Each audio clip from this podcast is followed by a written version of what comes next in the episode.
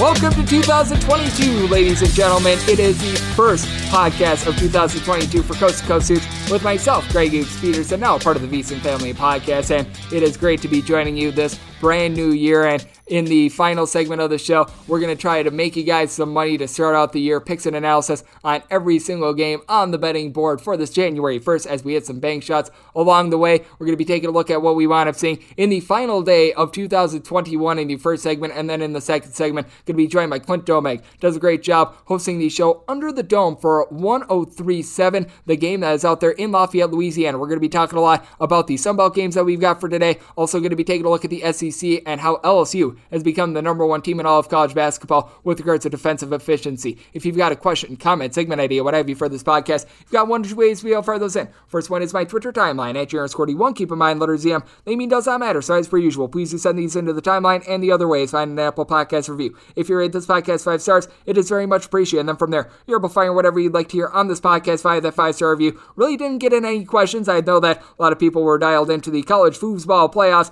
yesterday. So let's take a look back at the very small card that we wound up seeing on the last day of the calendar year 2021. Try to find some trends and try to get to know these teams a little bit better. Games from yesterday is Greg buzzing about. Here is the rowdy recap. A trend that we are certainly seeing is a lot of canceled slash postponed games. Uh, That's about half the card wound up getting postponed, but yet another non-cover for Bryant Sacred Heart. They don't win the game, but they're able to cover 85 to 82 the final for Bryant. It's been a rough three-point shooting season for them. They could go just 8 of 26 in this game and 15 and 24 at the free throw line. Meanwhile, Sacred Heart went 10 of 11. That was the difference in this cover. And for Sacred Heart, Aaron Clark, 21 points, so he's able to come up big with that aspect. And for Bryant, they did have Peter Kiss go off for 33 points, four seals, went 4 of 10 from three point range. Problem was the rest of the team was relatively inefficient around him, which is why they were unable to get the cover. Merrimack went from a 2.5 point favorite to a 4.5 point favorite, and they still covered the line against LIU. Long Island winds up losing by kind of 82 to 77. Really the most up tempo game we've seen from Merrimack all season long as they shot 62.5% from the floor and 17 of 26 from three.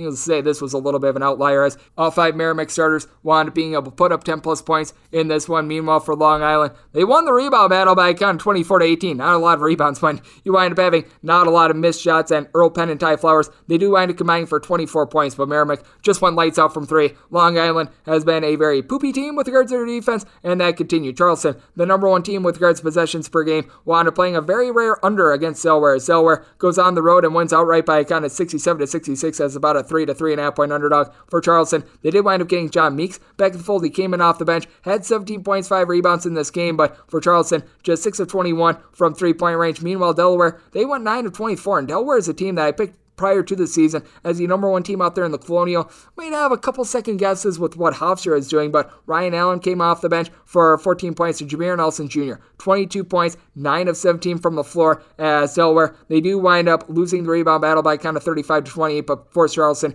into 18 turnovers to be able to get the job done here. William and Mary entered into the week as the KenPom 340th ranked team in all of college basketball. They have now pulled off back to back wins against Northeastern and Hofstra. Northeastern blows a 14 point lead. So if you, like me, want to blame the points, that was brutal. 71 to 70. William and Mary. The tag team winds up getting the win as William and Mary wins this game despite going 3 of 19 from three point range. But what was big is that Northeastern had 20 turnovers in this game. We have seen so many meltdowns from Northeastern, so this is nothing new here. Meanwhile, Yuri Covington came in off the bench, shot 6 of 6 at the free throw line in Northeastern. They were actually leading by two with a free throw left with four seconds left to go. They managed to foul William and Mary twice in the process, so you wound up seeing a big giant calamity there. We also saw the first official win for Fairleigh Dickinson. Fairleigh Dickinson wound up getting a forfeited result a few days ago, but against St. Francis of Pennsylvania. They were able to get it done by a count of 70 to 62 for Fairleigh Dickinson. They go 8 of 22 from three point range. And for St. Francis,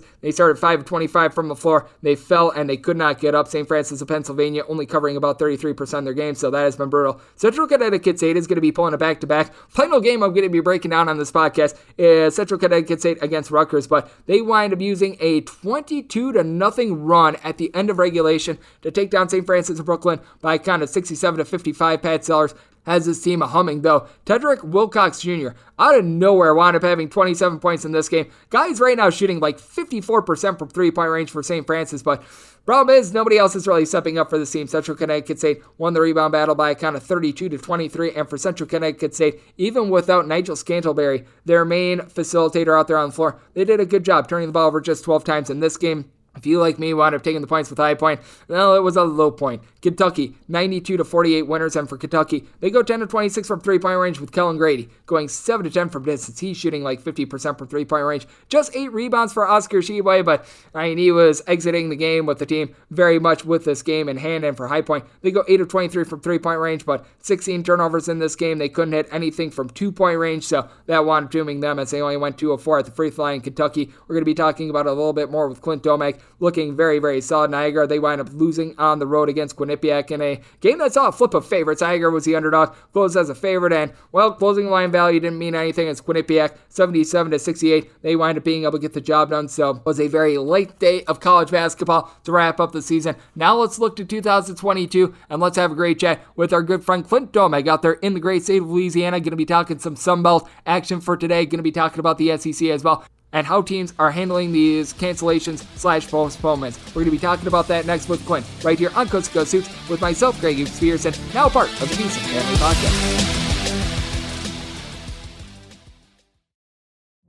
Witness the dawning of a new era in automotive luxury with a reveal unlike any other as Infiniti presents a new chapter in luxury, the premiere of the all-new 2025 Infiniti QX80 Join us March 20th live from the edge at Hudson Yards in New York City, featuring an unforgettable performance by Grammy and Academy Award winning singer, songwriter, and composer, Jon Batiste. The all new Infiniti QX80 is unlike any luxury SUV you've ever seen. Smart enough to anticipate your needs, even before you do. Every line, curve, and detail was thoughtfully crafted so everything for every passenger feels just right. Don't miss it. Mark your calendars and be the first to see it March 20th at 7 p.m. Eastern, only on iHeartRadio's YouTube channel. Save the date at new-QX80.com. 2025 QX80 coming this summer. This show slash podcast is brought to you by BetterHelp, and over at BetterHelp, they're helping you try to be able to ease up on your life a little bit more because I'm sure that you, much like myself, wish you had a little bit more time on your hands, whether that be to pursue a hobby. I myself could use a little bit of sleep as I've been handicapping about like 300 games a week, and you're not able to get a lot of sleep when you're working that much, so hopefully you appreciate it on this podcast. But that said, therapy can be exactly what you need to be able to get a little bit more time on your hands to pursue exactly what you love. And if you're thinking of starting therapy, give BetterHelp a try. It is entirely online and designed to be convenient, flexible, and suited to your schedule. Just fill out a brief questionnaire and get matched up with a licensed therapist and switch therapists at any time at no additional charge. Learn what makes you happy with BetterHelp. Visit betterhelp.com slash coast today. That's C-O-A-S-T to be able to get 10% off through your first month. That is betterhelp, H-E-L-P dot com slash coast. What's up? I'm John Wall. And I'm CJ Toledano, and we're starting a new podcast presented by DraftKings called Point Game. Everyone, please welcome Coach John Calipari. We're getting beat by 18. My first game in Kentucky, they're saying Cal's a bust. He can't coach. This is crazy. John Wall runs down the floor and makes a buzzer beater. Yep. You remember that, John? That's my first game winner I ever made. Remember, you said you never seen me do that. Ladies and gentlemen, Demarcus Boogie Cousins. I called Boog. I'm like, yo, bro, I'm about to commit to Duke. And I hung up on him. bro, I'm talking about, do you want to tell me how many times he called me all type of names? Bro, you really sold me out. You doing this. Bro, I was sick. I remember that like yesterday, man. Love you, John Wall. Thanks, coach. Love you too. You made me everything I am today. Nah, you made me. You made me. I love it. Check out Point Game with John Wall and CJ Toledano on the iHeartRadio app, DraftKings YouTube, or wherever you get your podcasts. It wasn't even supposed to be That's my, my jam, bro.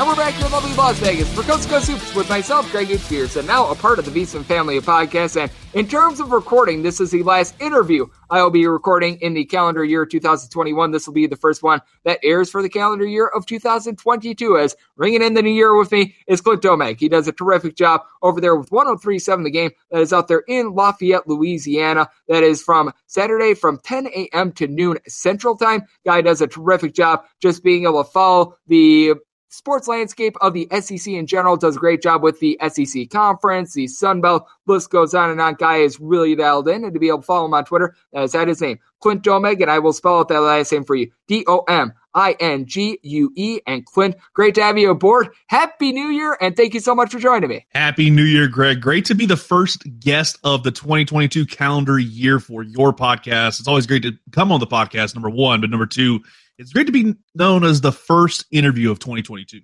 It is going to be absolutely terrific. And when it comes to the calendar year of 2022, I think it's going to be really interesting to see what we wind up getting from college basketball because, as we know, there have been a lot of postponements and cancellations. And I just feel like there have been a lot of teams that haven't necessarily been themselves in recent weeks because they have been sort of stopping and starting. We all remember this from last year. I know that you're very dialed in with regards to a team that is going to be without their coach on Saturday in Louisiana. They're going to be without Bob Marlin. And I think that those are things that really need to be taken into account because even when you do wind up having most of your main pieces out there in Louisiana, as you know, they're probably going to be dealing with Greg Williams being off the floor along Duke Gay, so that winds up hurting them a little bit. But even if you have your full allotment of players, just dealing with all of this, dealing with these stopping and starting, even if it's not of their own volition, if it's not of their own fault, it just causes a little bit of disjointedness when it comes to these programs. No, it's definitely very disjointed when it comes right down to it and how things are changing with the world of COVID. And, you know, I know we'll probably get to that in a moment, but when it comes to the Cajuns, how they are without Bob Marlin, interestingly enough, they actually wound up rolling to a 71 55 win the other night over App State, the reigning defending Sun Belt Conference champs, which on paper, that was a fantastic win. With the fact that you wound up going in without a lot of your key players on this team, Theo Akwuba, who came back from his injury, put up a double double, 13 points and 11 boards, but you had to have other guys as well step their game up. Jordan Brown, the sophomore, a lot of these other young pups kind of step up in the interim, other guys being MIA. But when you just look at the way App State's been and how that series has been, just history tells you that nine times out of 10, the Cajuns are beating that App State team. Yes, they won the Sun Belt Conference Championship last year, but I feel like that may have been a little bit of a fluke when you talk about the history of this program over in Boone, North Carolina. The real test is going to be this afternoon at the time of this is going to make air is going to be the Coastal Carolina contest. That's going to be something we need to keep an eye on is how this all affects other teams, especially now because when you talk about the Sun Belt Conference, they put out a release today actually talking about the isolation protocols and it's going to be following more along the lines of the CDC where if you test positive, You'll have to isolate for five days. And if you're vaccinated and everything and you have your booster, all that stuff, you can then come back after five days as long as your symptoms have been, as they put it, resolved and they can be back at practice as soon as a week after. This winds up making things a little bit easier and you don't have to worry about nearly as many cancellations. Now that we're learning more about covid-19 we're learning more about how the disease has kind of changed especially with the omicron variant there's a lot of conversations about how we're going to get to the finish line. Because again we're in january we're almost in, we are in january excuse me we're taping this on mm-hmm. new year's eve so i'm kind of thrown off with my dates and years. I'm sure a lot of people will be as well if they're writing checks on January 1. They might be writing January 1, 2021. That's a different conversation. so there's some stuff going down where it's going to make things a little bit more interesting to see how we can get to the finish line and how much that minimum number of players winds up changing. Because again, all it takes is one and practically half the team could get it. But at the same time, you're not missing out on nearly as many games, especially when it comes to key conference matchups. That's where we're at now that the calendar slipped over to 2022. Yeah, it certainly has been interesting to take a look at all this as we do have Clint Domingue joining me on the podcast. And I know that another team that you follow very closely is LSU. And I just think that it's really intriguing to take a look at this team in general. They have been relatively unaffected by COVID 19, which is very nice to see. They aren't going to be in action until Tuesday. They did wind up taking their first loss of the season a few days ago. That was a game in which they just couldn't hit water if they fell out of a boat against Auburn. But what I find to be very intriguing LSU in terms of points allowed on a per possession basis. They're currently number one in all of college basketball. Will Wade has been able to do a good job of getting LSU to play up tempo ever since he wound up taking over this program. He's been able to do a good job of being able to get the team to be able to put points upon the board. How surprising has this LSU defense been this year? Because, I mean, if you were to tell me that LSU was a relatively efficient offense, I would not have been surprised coming into the season. If you would have told me that the offense would struggle a little bit, but the defense would be what it is, I'd be like, you've got to be kidding me. Oh no, exactly. I think that's the biggest thing that's helped this team kind of get through a lot of the growing pains of this season because obviously you've had a lot of guys leave during that off season and you had to kind of make shift a team that was going to get you to the finish line, get you to a NCAA tournament bid. But obviously, what happened when they took on Auburn, that spoke to the fact that this team just isn't necessarily ready for that prime time, big game, big name matchup. Yes, they played extremely well, especially in the non conference slate. They had a couple road trips, a big game against Penn State that they won in overtime and you beat a team like Wake Forest. Those are impressive wins, but it's a different story, especially once you get into the SEC and you open it up right out the gates with a banger against an Auburn team that you've had a hard time against, especially in Alabama. Beating them in the past at home, but when you go to Auburn Arena, you play Bruce Pearl, that is going to be an extremely tough ball game. And when you start off the game very poor shooting wise, it's going to be a long day. Yes, they kind of wound up rallying and we're only down by six with about six minutes left in the ball game, which is exactly where Will Wade wants to be. They just weren't able to finish the job. I think things could very well be turning around, especially when they get to Tuesday night, a night that's going to be overshadowed by LSU taking on Kansas State in the Texas Bowl by some, which is a little bit disappointing because that Tuesday night matchup, that is going to be the night they honor Dale Brown with the Dale Brown court when they take on the Kentucky Wildcats, who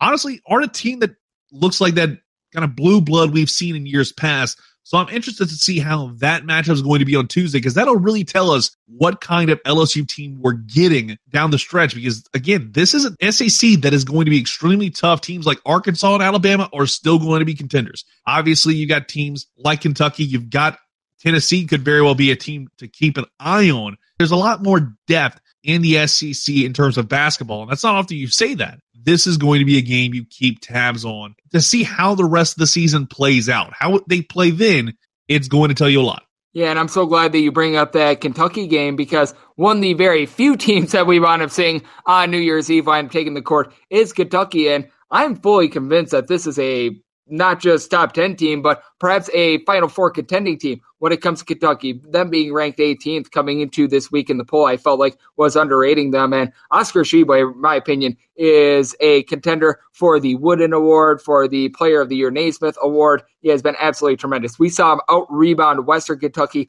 all by himself about a week and a half ago with 14 points and 28 rebounds. He had a whole hum eight rebounds in that game against High Point. Was limited a little bit with regards to his minutes because the game became a blowout. But I take a look at this Kentucky team, and I think that this is a team that is certainly going to be wrecking shop out there in the SEC. And I'm very curious to see how LSU, a team that has been able to do a great job with their defense, been able to do a good job on the front line, winds up matching up with a guy like Oscar Tshiebwe, Just because I take a look at dominant players in all of college basketball, I don't know if there's anyone dominating his position, much like Oscar Tshiebwe is for Kentucky. Oh, exactly. And you know, when you talk about Kentucky, I mean, they just came off of a really big win on Wednesday night. Then, like you mentioned earlier, with a win over High Point, which definitely sounds like a Bishop Sycamore type team in their schedule. Just like High Point, just doesn't sound like a college team. But it was a game that was good enough to kind of get them in the right mindset because obviously they're going to be going up in the polls thanks to LSU losing that contest earlier in the week. LSU currently ranked 16th and Kentucky currently ranked 18th. This that's again, this is a huge game on Tuesday night for a lot of different reasons.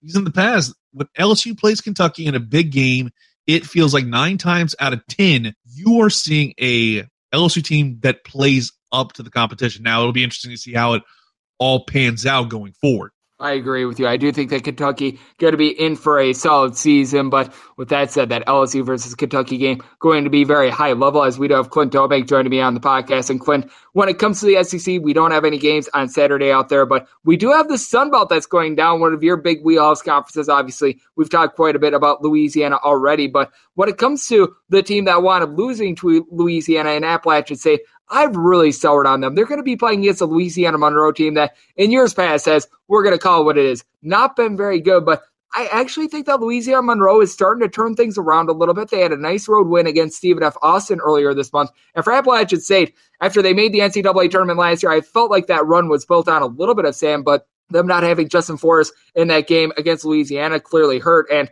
I don't know if they're going to be able to cover a line of about five to five and a half right now against Monroe, a team that has actually been able to do a good job of being able to fortify their backcourt. Oh no, UL Monroe's gotten a little bit better as the season's progressed. I think this is a team that absolutely has a chance to get a win. And like you said, App State, they had their resume built on a little bit of sand, but at the same time, it was just the hot team, the right team at the right time, won the Sun Belt Conference tournament. They got the automatic bid. That's the nature of the beast in the current landscape we're in right here, right now, because obviously we add in programs like Marshall, Old Dominion, James Madison, not too far down the road. There could be a conversation of the Sun Belt Conference maybe getting multiple bids in down the road. Obviously, it'll be more of a conversation that happens in the not too distant future. But you look at UL Monroe, they did lose to uh, Coastal Carolina recently. 94 64 lost by 30 to them so i'm not necessarily sure that they can they can probably win this one but it's going to be a very competitive ball game and you need to see the warhawks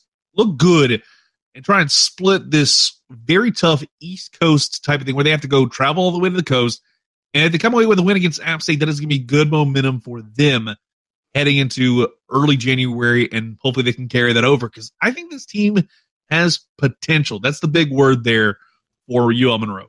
Yep, I agree with you. I do think that Louisiana Monroe has a shot to be able to make some noise out there in the Sun Belt. A Sun Belt conference I think is going to be very intriguing because let's call it what it is. We've seen quite a few teams out there in this conference wind up underachieving. And if you're looking at the top records, that would actually belong to South Alabama and Troy overall at 10 and 4. And when it comes to Troy, they're going to be in an interesting matchup as well when it comes to the first of the year, as they are going to be trying to do battle against UT Arlington, an Arlington team that is going to be at home. But when it comes to Troy, I don't know about you. I can't necessarily buy into them, but at the same time, I have immense amount of respect for Scott Cross, and this is going to be a big rivalry game because, as we remember, UT Arlington a few years ago, they let go of Scott Cross after he was having a lot of success there. He's been trying to turn around this Troy program. This has been their best year under him. So I think that this Troy versus UT Arlington game, no doubt, one that is very much under the radar, but I think it's going to be intriguing and a lot of fun. Oh no, it's going to be a low key big ball game. Troy, of course, one zero oh in conference play. They open up with a win last night over Texas State. Definitely a fun one, but you got to remember they also beat Mercer right before conference slate started. So right now they look like a team that could beat up UT Arlington. And like you said, there's obviously some bad blood there because Scott Cross got let go, and now he's had a Sun Belt West rival. This could be a really fun ball game. Hopefully, it doesn't get too too salty. But I think I would love to have a front row seat for that game. I'll say that much. Yep, I agree with you. I think that that's going to be a fun one. And then when it comes to just what we're going to be seeing on Saturday, is there anything else that's really catching your eye? Because we've obviously hit quite a bit on the Sun Belt, but I do feel like even though we've got quite a few postponed games, we are going to have a relatively solid slate to open up the new year. Is there a game or two that is really piquing your interest? There's a lot of games that can definitely kind of stand out to me. I think one in particular, just in the line in general, I'm kind of glancing at it. Three and a half point spread between Georgia Southern and Arkansas State, two teams that have been kind of the middle of the road, middle of the pack. But I'm intrigued to see how they build because obviously year to year, these teams could very well kind of change and fluctuate.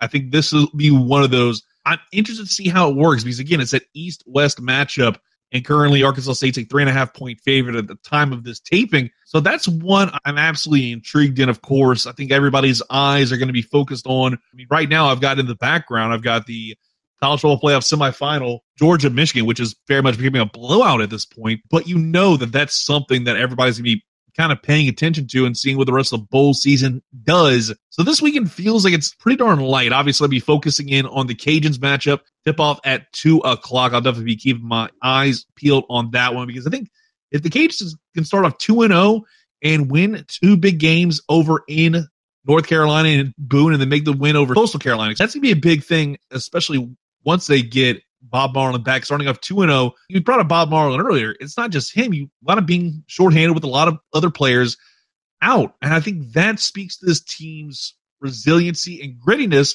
but also it speaks to what the Cajuns have dealt with for years. we look at a lot of other guys like Kobe Julien, guys that have had so much potential. They either got injured or something happened to them to where they had to miss a lot of games.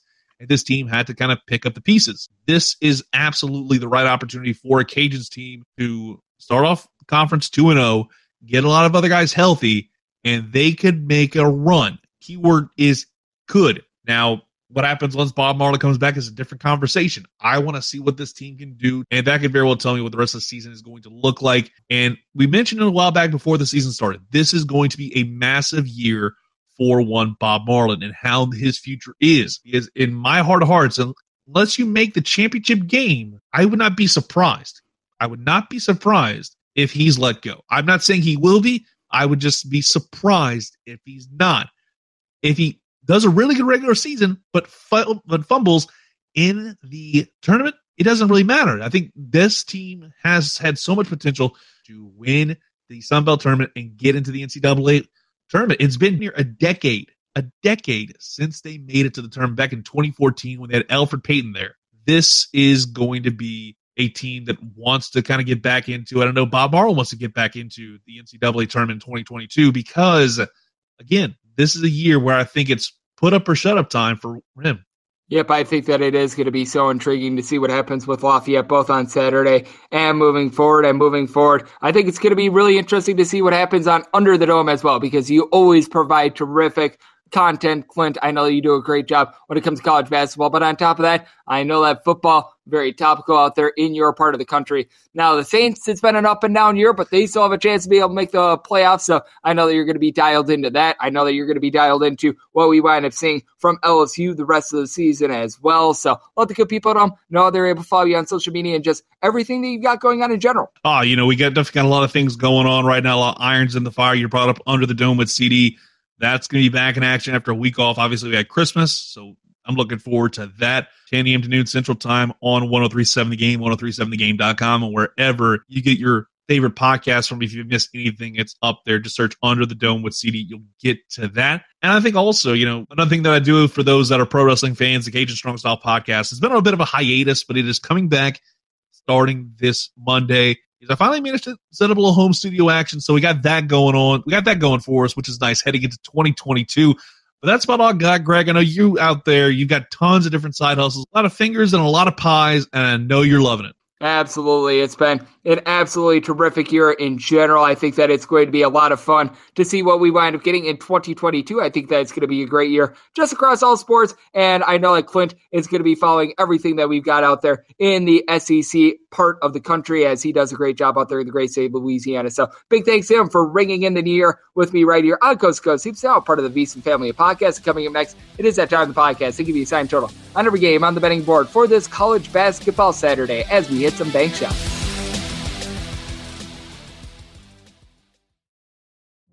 Witness the dawning of a new era in automotive luxury with a reveal unlike any other as Infiniti presents a new chapter in luxury, the premiere of the all-new 2025 Infiniti QX80. Join us March 20th live from the edge at Hudson Yards in New York City, featuring an unforgettable performance by Grammy and Academy Award-winning singer, songwriter, and composer Jon Batiste. The all-new Infiniti QX80 is unlike any luxury SUV you've ever seen. Smart enough to anticipate your needs even before you do. Every line, curve, and detail was thoughtfully crafted so everything for every passenger feels just right. Don't miss it. Mark your calendars and be the first to see it March 20th at 7 p.m. Eastern, only on iHeartRadio's YouTube channel. Save the date at new-QX80.com. 2025 QX80 coming this summer. What's up? I'm John Wall. And I'm CJ Toledano, and we're starting a new podcast presented by DraftKings called Point Game. Everyone, please welcome Coach John Calipari. We're getting beat by 18. My first game in Kentucky, they're saying Cal's a bust. He can't coach. This is crazy. John Wall runs down the floor and makes a buzzer beater. Yep. You remember that, John? That's my first game win I ever made. Remember, you said you never see me do that. Ladies and gentlemen, Demarcus Boogie Cousins. I called Boog. I'm like, yo, bro, I'm about to commit to Duke. And I hung up on him. Bro, I'm talking about. Do you want to tell me how many times he called me all type of names, bro? You really sold me out. You doing this? Bro, I was sick. I remember that like yesterday, man. Love you, John Wall. Thanks, coach. Love you too. You made me everything I am today. Nah, you made me. You made me. I love it. Check out Point Game with John Wall and CJ Toledano on the iHeartRadio app, DraftKings YouTube, or wherever you get your podcasts. It wasn't even supposed to be That's my, my day, bro. Does sleeping hot keep you up at night? Meet the Leesa Chill Collection. These cooling mattresses work like magic with a cool to the touch cover, zoned springs, and comfy foam layers. Say goodbye to restless nights and wake up refreshed. Leesa's Chill mattresses beat the heat with ultra cool covers that whisk away heat, so you always sleep just right. These hybrids blend up to 1,032 breathable springs and plush foams for the ultimate cooling and comfort. And the Chill Collection doesn't just feel great, it looks great too with thoughtful design and pillowy quilt tops. No matter your budget, Lisa has a chill mattress for you. For a limited time, save up to $460 on chill mattresses and get two free pillows.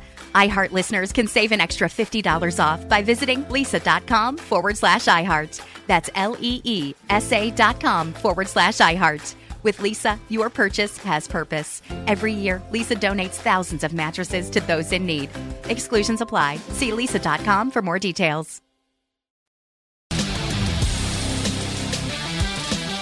And we're back here in lovely Las Vegas for Coast to Coast with myself, Gibbs and now a part of the VSiN family of podcasts. And great to be able to have Clint Domingue bringing in the new year with me, doing a terrific job out there in the great state of Louisiana. More specifically, out there more towards the Lafayette area. Does a great job when it comes to his show Under the Dome, which, hey, you're going to be able to catch that today if you're out there on the Central Time Zone. That is 10 a.m. to noon over there at 1037 The Game. So great to be able to have him aboard. Now it is that time of the podcast to give you sign total on every game on the betting board for this new year, the first day of the 2022 calendar year, as we hit some bank shots. Most financial establishments close at a certain time, but not here. It is time for a side and total on every game on today's betting board bank shots.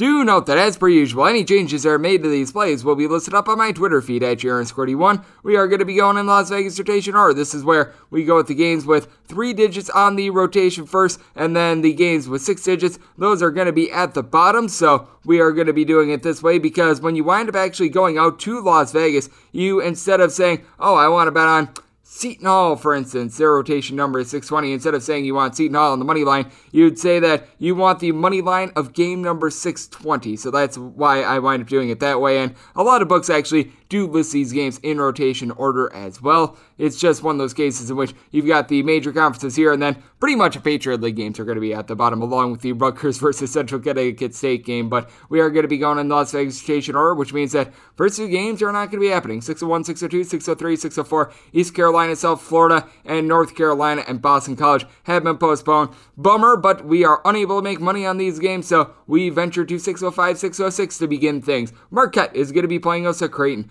Creighton is finding themselves anywhere between a one point favorite to a one point underdog. So you're pretty much seeing a split on this game between the favorite and your total on this game. It is anywhere between 145 and 145 and a half. And I wound up saying Marquette as a little bit more of a hefty favorite in this spot. I wound up making them a five point favorite because when it comes to this Marquette team, I do think that they are going to be able to do a nice job against the Creighton bunch in which has actually been a little bit better on the glass, but at the same time, this is just not the same explosive scoring team that we've seen in past years. When it comes to this Blue Jays bunch, they're shooting about 31% from three point range, 69.5% the free throw line. Now, I will say, Ryan Hawkins has been terrific for this team. A little bit over 14 points, 7.5 rebounds, shooting 37.5% from three, and Ryan Nembhard shooting 41% from distance. That's very solid as well. 4.8 assists, but the 3.6 turnovers per game and the team's 14 turnovers overall is tough because Marquette has been trying to ratchet up a little bit with regards to being able to force some turnovers. They haven't necessarily been the world's most successful team at it. I feel like they wound up getting a little bit of good fortune towards the beginning part of the year, but I think that the market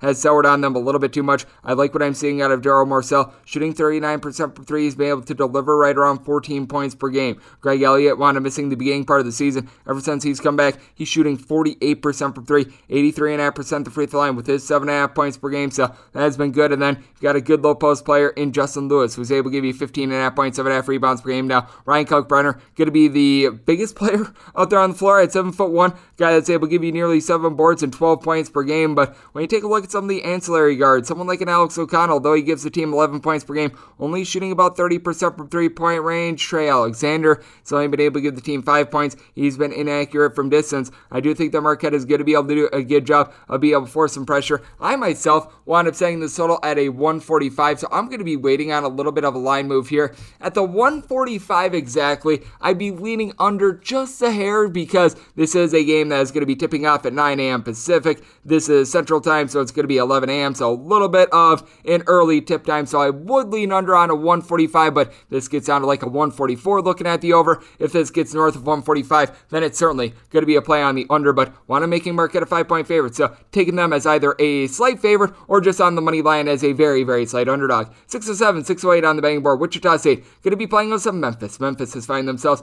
in between a one and one and a half point underdog in your tallest game, saying we're between 142 and 142 and a half. I don't know about you guys, but I am out on this Memphis team. I wound up saying them as a six point underdog, and this is despite the fact that Memphis, it looks like, is going to get a lot of their pieces back. They're going to be game time decisions, but you wind up seeing Jalen Duren along with Emoni Bates and DeAndre Williams all get cleared in terms of health and safety protocols, and these are the top three scores for Memphis. Problem is, none of these guys average more than 11.2 points per game, and these guys are combining to shoot about 25% from three point range. Now, Duren, he does a good job down low. Nearly three blocks per game. He's able to give the team seven and a half rebounds per game. You don't have a single other guy on the team giving you more than five rebounds per game, but DeAndre Williams has really lost it this year. First two seasons, wound up shooting over 45% from three point range. This year, he's just shooting 20% from three point range, so it has been a precipitous fall off. You take a look at Wichita State, and we've seen a little bit of a fall off when it comes to Ty Etienne, a guy that is able to give the team 15 points per game, but he has scored 11 points of fear in now three of the last five games. He seems to be dealing with a little bit of an ailment, shooting 31% from three point range, just does not look like himself. But you do have Morris Udeze. he's been able to do a solid job. He's been a doozy for other teams, five and a half rebounds per game, and then you do have Ricky Council shooting 35% from three. Wichita State not been great with regards to their three point shooting, making just 31.8% of them, but they do shoot 71.5% the free throw line. It's a bunch that they get nearly eight steals per game, that is big because the big bugaboo for Memphis turnovers. They have been absolutely terrible in the backcourt with this regard. 18 turnovers per game. Now, they do force 9 steals per game, but you take a look at things and it's just not great. Alex Lomax, 3 turnovers per game while averaging 6 points and 2.4 assists per game. That is terrible efficiency right there. Earl Timberlake has actually been okay for the team, 6 points per game, but he's made as many three pointers as myself. So I take a look at this Memphis team. I think that they're just very poorly coached. I think that Wichita State is actually very well coached, and I do think that Ty Etienne is going to be able to turn it on a little bit more in this game. You got a Memphis team that is one of the fastest with regards to tempo in all of college basketball. Wichita State is a little bit slower. I think that you're going to see some late game fouling here, so I did set this one at 144, looking at it over. And with Wichita State, we want to lay up to six here. I think that Memphis is just a team that has fallen and can't get back up. So laying the points with Wichita State and taking a look at the over. 6 to 9, 6 10 on the betting board. You've got Texas, and they are back to being a big favorite against West Virginia. Tom's game is anywhere between 121 and 121 and a half, with Texas between an 8.5 and a 9 point favorite. I'm going to lay up to 10 with Texas. I think that Andrew Carr has not necessarily been the world's greatest fit when it comes to this team, but really everyone else seems to be falling into form when it comes to this Texas team. They've now got Dylan Disu back, gentleman that stands right around 6'9, wound up shooting about 36% from three point range with Vanderbilt last year, averaging 10.3 points, six boards per game, along two and a half blocks, so a good rim protector. And then you've got Timmy Allen along with Trey Mitchell, a pair of guys with size that are able to shoot it from three point range. They're combined to be able to give you right around 23 points, a little bit over 11 and a half rebounds per game, 2.3 steals per game, with Mitchell shooting 42% from distance. This is a Texas team that is forcing 9.5 steals per game, while they turn the ball over 10.7 times per game. Got a West Virginia team that they have been looking to be able to pickpocket a little bit more, right around 9 steals per game. Problem is, this is a team that they've got one guy that's averaging more than 5 rebounds per game, and Jalen Bridges to be able to give the team 7.5 points per game. Now, Taz Sherman has been the Tasmanian double for this team 21 points, 3 assists, steal and a half per contest, and you do get right around 2.2 steals per game out of Kedrian Johnson. He's been able to step up, but he only gives the team right around 5 points per game. He has been not able to put the ball in the basket, and that's been a big issue for West Virginia. They shoot 62.5% 44.5% at the free throw line. Now, I do think that you're going to see a little bit more tempo out of these teams. West Virginia is ranked in the bottom 30 with regards to possessions per game. I think that they're going to look to speed it up a little bit more. Gabe Osabuohien, I just don't think he's going to be able to match up down low with Texas. I do think that with Texas, they are going to be able to force quite a few turnovers, get some nice, easy run out layups to be able to cover this number. And I do think that those run out layups are going to cause for some quick buckets. So I did wind up saying sold at 128. I'm going to be taking a look at the over. And when it comes to Texas, one layup to 10 with them. So laying the points with Texas. 6'11, 6'12 on the betting board. You have Furman, and they are going to be hitting the road to face off against VMI. VMI is a 4 to 4.5 point home underdog with your total this game 149.5. VMI is not necessarily an up tempo team, but they're just a very efficient team. Meanwhile, Furman, they have been solid with their offense, and this is a team looking to push the tempo. They do rank at the top 50 with regards to possessions per game. By the way, this is the lone SoCon game that we're going to be seeing. The other games wound up getting postponed, which that's just unfortunate right there. But you take a look at VMI, and Kamdyn Curfman is someone I do like for this team, someone that has been able to give the team 18 and a half points per game, shooting 41.5% from three point range. And then Jake Stephens. 17 points, 8.5 rebounds, 3.5 assists at 6'10, shooting 43% from 3. Overall, VMI makes 80% of their free throws, 36.7% of their threes, but this is one of the worst three point shooting defenses in all of college basketball. And you got a Furman team that is headlined by Mike Bothwell along with Alex Hunter out there in the backcourt, averaging 32.2 points per game. They combine to be able to give you a little bit over 6.2 assists per game, two steals per contest. Hunter shoots 47.5% from 3. Furman overall, 39.6% from three point range, and this is an unafraid team on the road. They wound up knocking off Louisville on the road earlier this year, and you've been able to get some nice ancillary pieces to be able to step up for this team as well. Someone like a Marcus Foster has been able to give the team right around seven points, five and a half rebounds per game. You've got Conley Garrison, who's been able to chip in their nine points on 46% three point shooting, and then Jalen Slawson can give you a triple double on any given night. Two steals, four assists, eight and a half rebounds, 16 points per game, and nearly two blocks per contest. He does turn the ball over a little bit too much, but it's a Furman team that I think that they're going to be going up tempo. I think that they're going to be able to hit some easy shots. I think that they themselves are going to give up some points, but I think that Furman does just enough to be able to cover this game because they are relatively solid at the free throw line. Furman as a collective, even though they're not quite as good as VMI, they are shooting right around 70.5% at the free throw line. So one away to five year with Furman, so laying the points. So the total at 153, so going over as well. 613, 614 on the betting board. Kent State is going to be playing us to Toledo. Toledo is finding themselves in between a pick up to a one point road favorite with your total on game in between 142.5 and 143. I'm willing to lay up to a deuce here when it comes to Toledo. So certainly do like the fact that I'm seeing a pick 'em on this game. When it comes to Kent State, I think that they're a little bit better than what they've shown, but when you wind up losing to Central Michigan on your home floor, you know that things are not necessarily going too terrifically for this team. And for Toledo, You've got a lot of good versatility when it comes to this team. JT Shumate along Setric Millner Jr. have both been terrific. Both of these guys stand right around six foot six, six foot seven. They've been able to combine for about 28 points. 14 rebounds, 3.5 assists. You've got Shumate shooting 52% from 3. Millner Jr. more around 40.5% from 3 point range. Overall, Toledo shoots 76% at the free throw line, 34.5% from 3 point range. And then Ryan Rollins has had this offense a rolling. 19.5 points, five boards, three and a half assists, two and a half steals per game. They are taking on a Kent State team that they rank in the bottom 25 when it comes to possessions per game. They've really slowed themselves down now. Malik Jacobs and Sincere Carry out there in the backcourt are combined for 27 and a half points per game. Jacobs is able to give you six half boards and three assists per game. Carry more like five assists, four and a half rebounds per game. And for both of these guys, they shoot in the low 30s from three point range overall. You got a Kent State team that they do sink 80% of their free throws, but they also play really, really slow. They haven't necessarily been too terrific on the interior. Justin Hamilton has been able to give you right around a block and a half, six boards, 10 points per game. Giovanni Santiago shoots right around 37.5% from three point range. So you've got some solid outside shooting, but you don't necessarily have a lot of depth. When it comes to this team, Toledo, they themselves, they lack a little bit of that depth, but Ray J. Dennis, I feel like, is going to be an X factor in this game. 12 points, six boards, four assists. You've got a lot of guys that are just sort of Swiss Army knives on this Toledo team, and I think that they're going to do a good job of cutting through Kent State. Set this total at 138. Toledo's not a team that necessarily plays up tempo themselves, very efficient, but a little bit of a slower team. So I do think that we're going to see a controlled game in this one. Going to be going under, and with Toledo, one lay up to deuce with them. So taking them as a pickup slash a one point favorite. 615, 616 on the betting board. Western Kentucky is setting the road to face off against Louisiana Tech.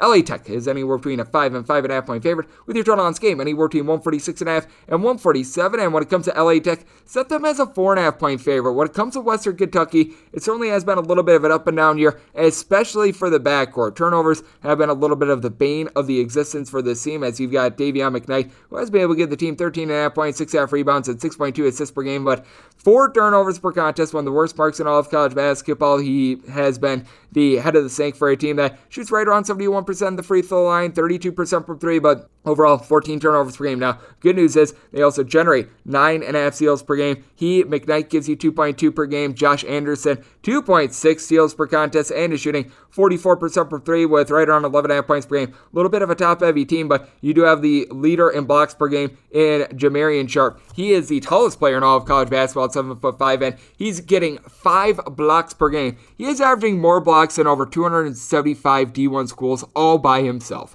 That is insane. Meanwhile, you take a look at LA Tech, and you've got Kenny Lofton. I call Big Sexy because he looks like Bartolo Colon, and he has been sexy for bankrolls in recent years. 17 points, 10 rebounds per game, doing a great job there. Now, you've got an LA Tech team that their three point shooting is a little bit or miss. They shoot 32% from three point range. Amorie Archibald shoots right around 36% from three, 90.5% at the free throw line, 13.5 points, right around 2.7 assists per game, and then you have been able to get right around four assists and 8.5 points per game out of Cobe Williams. So he's been able to do a relatively solid job for this team. But I think that you're taking a look at two teams that are relatively top heavy. I think that both of these teams bring a little bit of something to the table with Lofton. Again, sharp down low, but I do think that Jairus Hamilton is going to be able to keep Western Kentucky live in this game. Someone who has been able to do a good job night in and night out for the team, 13 plus points in four of the team's last five games. So he certainly has been firing all cylinders with that aspect, giving the team 15 and a half points per game. So I take a look at the spot, and I am going to be taking a look at the points with Western Kentucky. I was willing to take anything of a five or greater. And when it comes to the total, you got a Western Kentucky team that ranks in the top 40 with regards to possessions per game.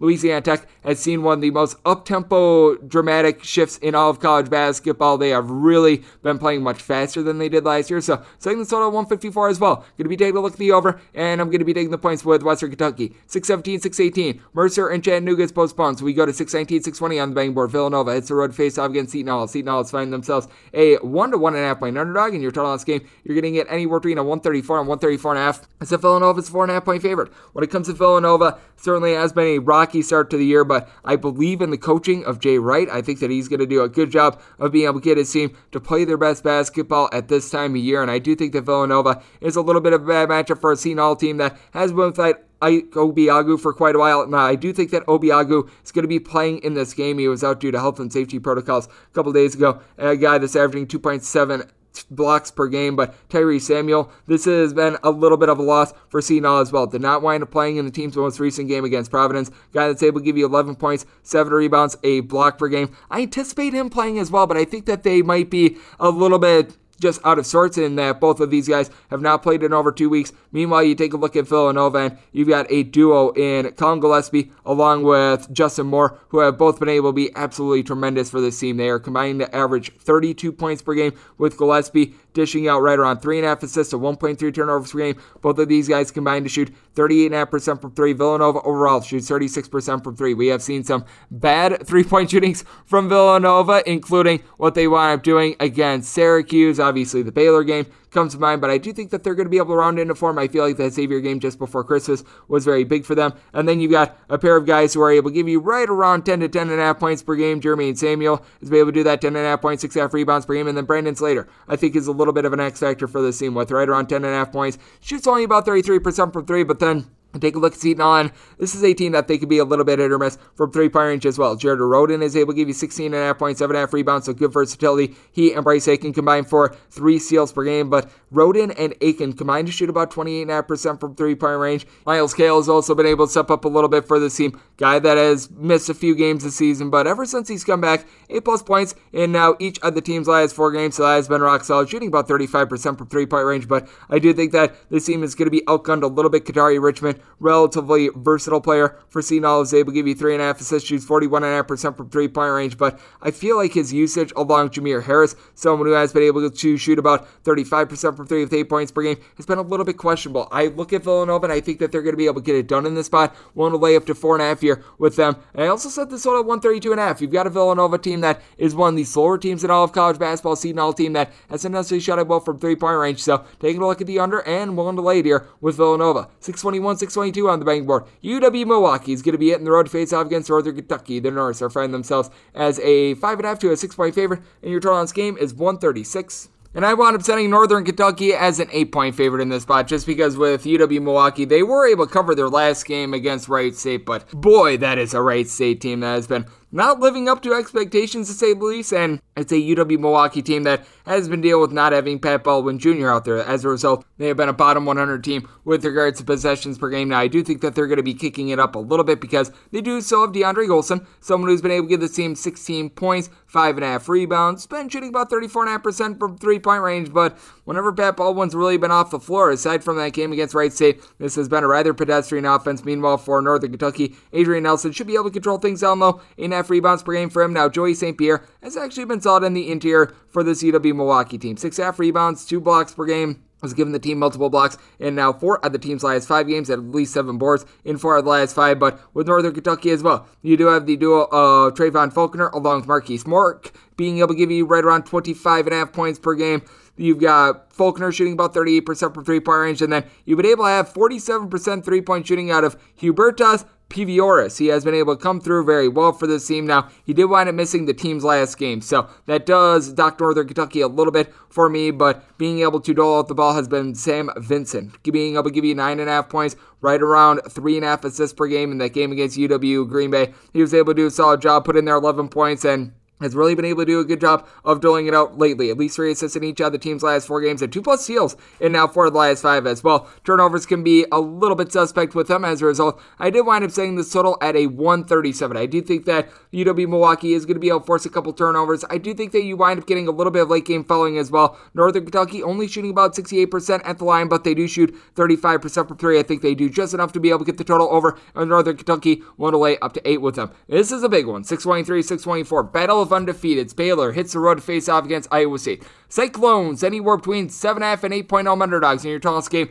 anywhere between 131 and 132. I can't say that I think that Iowa's going to be able to win this game outright, but when it comes to Iowa State, I do think that they're going to be able to hang in this game. I wind up saying them as a four and a half point underdog. Baylor is a really solid team, but if this winds up being like a six point game with a minute left to go, that is not where you want to be as a Baylor backer because this is a Baylor team that they shoot 65.8% at the free throw line. That is a big issue when it comes to the team. Now, you do have Kendall Brown along with LJ Cryer doing a terrific job being able to average a combined 26 half points per game. Both of these guys shooting 45 plus percent from three point range. We did wind up seeing Cryer wind up missing a few games for this team. I think that he's going to be back for this game, I would suspect, but he might be a little bit affected by that. You've got James Akinjo, who's been able to give you 13 points, a little bit over six assists per game, has been turning the ball over three times per game himself, so that's been a little bit of an issue. Now, Baylor has been just a complete wagon on defense, but Iowa State, they themselves are a top 15 team with regards to points allowed on a per possession basis. So you've got a strength on strength battle when it comes to being able to defend. But with Iowa State, they do shoot as a collective 70.7% the free throw line, and they make their threes right around 35.5% from three point range, headlined by Isaiah Brockington, giving you 1.6 steals, 17 points, 8.5 rebounds per game. They don't necessarily have the size that Baylor does. Jonathan Tchamwa Tchatchoua was able to give you 8.5 points, 8.5 rebounds per game. Flo Thamba was able to give you a block per contest as well. But when it comes to Iowa State, what I think has been good for the team has been Aljaz Kunc, who has been able to come in, be able to give you seven and a half points as a transfer from Washington State. Currently shooting 54% from three point range, so he's been able to do an absolutely amazing job there. And then, in my opinion, Tyrese Hunter might be the most underrated guard in all of college basketball. A guy that, as a true freshman, has been give this Iowa State team right around 10 points, three and a half rebounds, five assists, two steals per game. Doesn't knock down his threes, but does a great job as a defender. Has given out six plus assists in now three of the team's last five games. Turnovers can sometimes be a little bit of an issue, right around three per contest. Baylor is one of the best teams at being able to generate turnovers, but so is Iowa State. I do think that this is going to lead to some run out layups. I think that you wind up getting late game fouling as a result. Made the total 134 and a half. So I'm going to be taking a look at the over of Baylor. I think that they win the game outright. Can't take them to cover though. Set them as a four and a half point favorite. So taking the points with Iowa State. 625, 626. Cancel game between North Dakota State and North Dakota. So we go to 627, 628. Louisiana is going to be hitting the road to face off against Coastal Carolina. The Chanticleers are finding themselves a four point favorite in your total on this game is between 141 and 141 and a half. Louisiana going to be short-handed. We obviously talked about this game a little bit with our good friend Clint Domingue, and with Louisiana not having Bob Marlin on the sidelines, I do think is going to be able to make a little bit of a difference. I did wind up setting this Coastal Carolina team myself as more around a four-point favorite, so we're going to be taking a look at a little bit of a line move.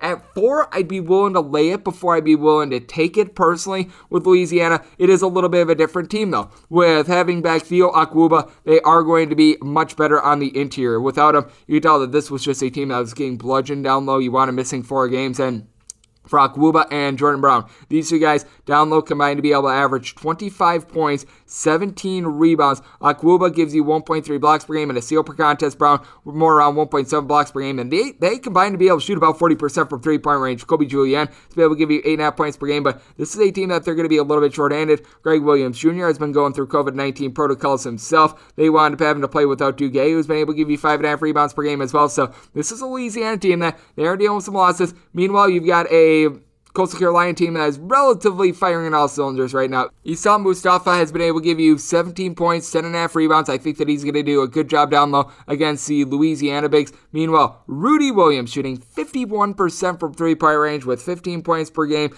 You've got a Coastal Carolina team that overall shoots 37% from three, and they do a good job of being able to hold on to the ball. Right around 12 turnovers per game for them. Meanwhile, Louisiana, they do force some steals, right around 7.5 per contest, but the 16.5 turnovers per game at 66% free throw shooting, I think is going to be a big giant wolf for them when it comes to Coastal Carolina as well. Vince Cole, the transfer from St. John's, is able to give you 13 points per game shooting 38% from three point range. And then you've been able to get Garrett Green going as well, a guy that's able to shoot over 40% from three point range, with Ebrima Dibba also being able to do a good job of dishing out the ball. At least six assists in each of the team's last five games. Overall, 6.7 assists at 2.8 turnovers per game, three turnovers or fewer in each of the last five games. You've got a Coastal Carolina team that is firing on all cylinders. Here at the four, I'm willing to lay with Coastal Carolina. If we get up north of a four, then I'd be starting to take a look at Louisiana. But with Louisiana, this is also a top 20 team with regards to possessions per game. Coastal Carolina, certainly not a team that's looking to play too slow either. Set this all at 146, so taking a look at the over as well. 629, 630, postponed game between Louisville and Georgia Tech. We should be getting that game tomorrow, but for today, it is a no play. 631, 632 on the betting board. Right side, wants to be the right side as they play also UW Green Bay.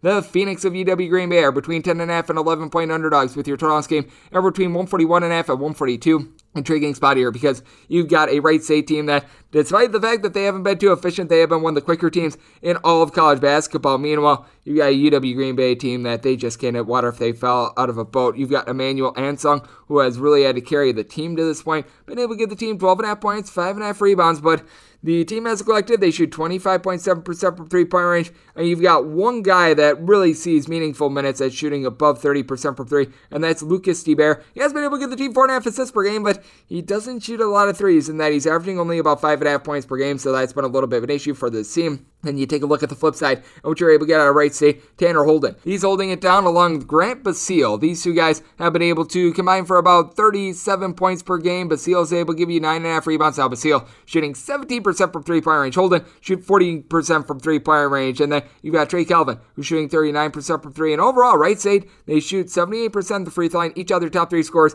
shoot at least 79.8% and at the free throw line. Calvin is able to give you 13.5 points per game. The facilitation, though, hasn't necessarily been there with Wright State. You don't have a single guy give you more than three assists per game. I think that's going to be really interesting to see what you wind up getting with this team, dealing with a little bit of an ailment to AJ Braun as well. Wound up missing the last game, a guy that's able to give you seven and a half points, three and a half rebounds per game. They were able to win but not cover against UW Milwaukee. I think it's going to be a little bit of the opposite here. Wright State is a team that clearly is not living up to expectations, but this UW Green Bay team is really, really bad. I did wind up setting the total at 142, so here at the 141 and a half, I'm going to be taking a look at an over. And with Wright State, willing to lay up to 12 with them, just because UW Green Bay, they just don't have a lot right now when it comes to the front court or the back court. They don't have a single guy other than Ansong who's able to give you more than five rebounds per game. Donovan Ivory, who comes in for Boise State, and has been able to give the team 10.5 points per game, but really no outside shooting, and he wound up missing the team's last game against Northern Kentucky as well, which causes for a point downgrade as well. So one to lay up to 12 here with Wright State, and going to be taking a look at the over. 633, 634, postponed game between Charlotte and FIU. So we go to 635, 636. The Tommies of St. Thomas are going to be playing us in Western Illinois.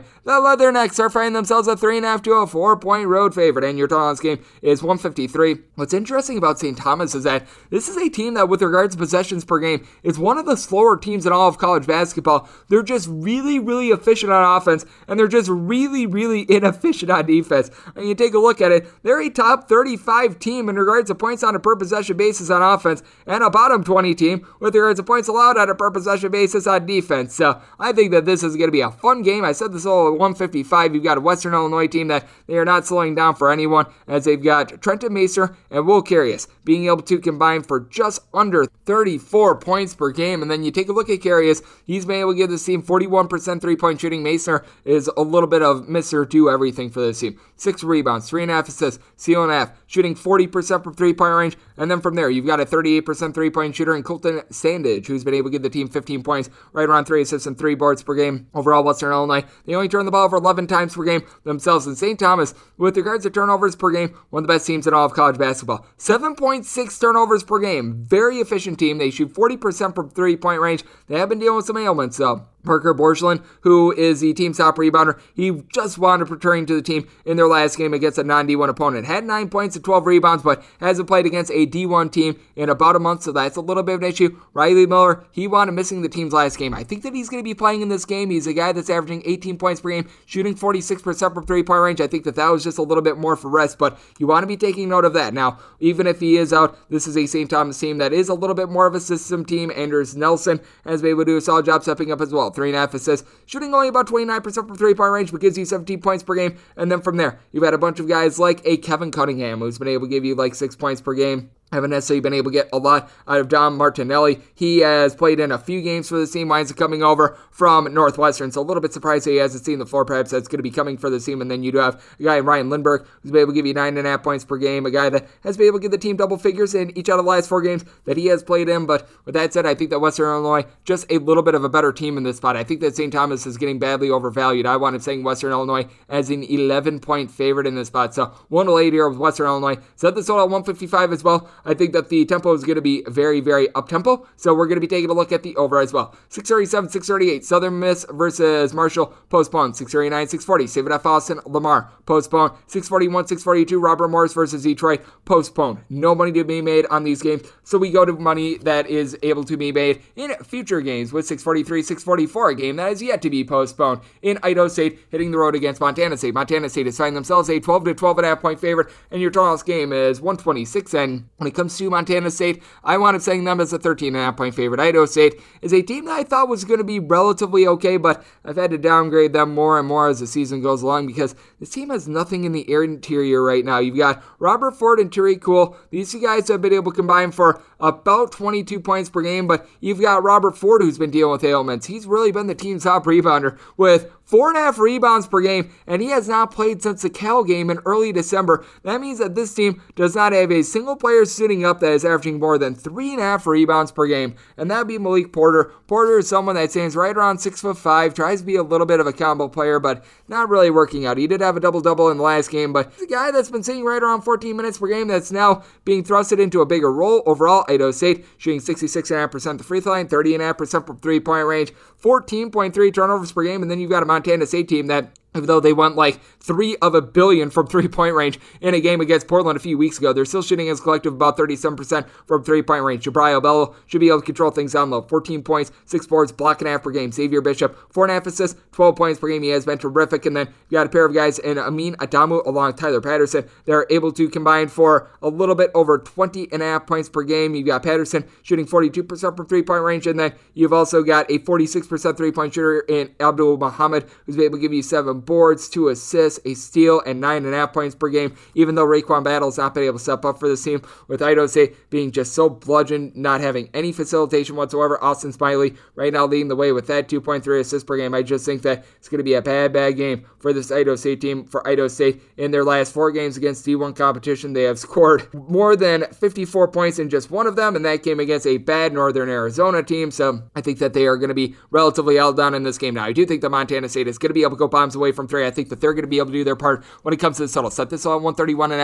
As a result, going to be taking a look at the over with Montana State. One to lay up to 13 and a half with them, so laying the points. 645, 646 on the betting board. The men of Troy hit the road to face off against UT Arlington. The Mavericks find themselves between two and two and a half point favorites in your total game, saying we're team 133 and 133 and a half. This is a total that is set more around a 136 because you do have a Troy team that, with regards to possessions per game, they do rank in the top 75 in all of college basketball. They've really been looking to crank things up. And for UT Arlington, I do think that things are going to be able to come around with David Azore. So I did wind up setting them as a five and a half point favorite. This is a UT Arlington team that got a big win against South Alabama a couple days ago. And for Azore, wound up being limited to 12 games last season and scored 15 plus points in each other team's last four games. Three point shooting has not been their last year shot 44% for three. This year, 15% from distance, but they've still been able to find a way, this UT Arlington team, because you do have guys that are able to do a solid job down low for this team. You've got Kandarchi Akabanu Ihogo, who wound up leading all of college basketball at the guards of blocks on a per minute basis last year, and he's in the top five once again this year.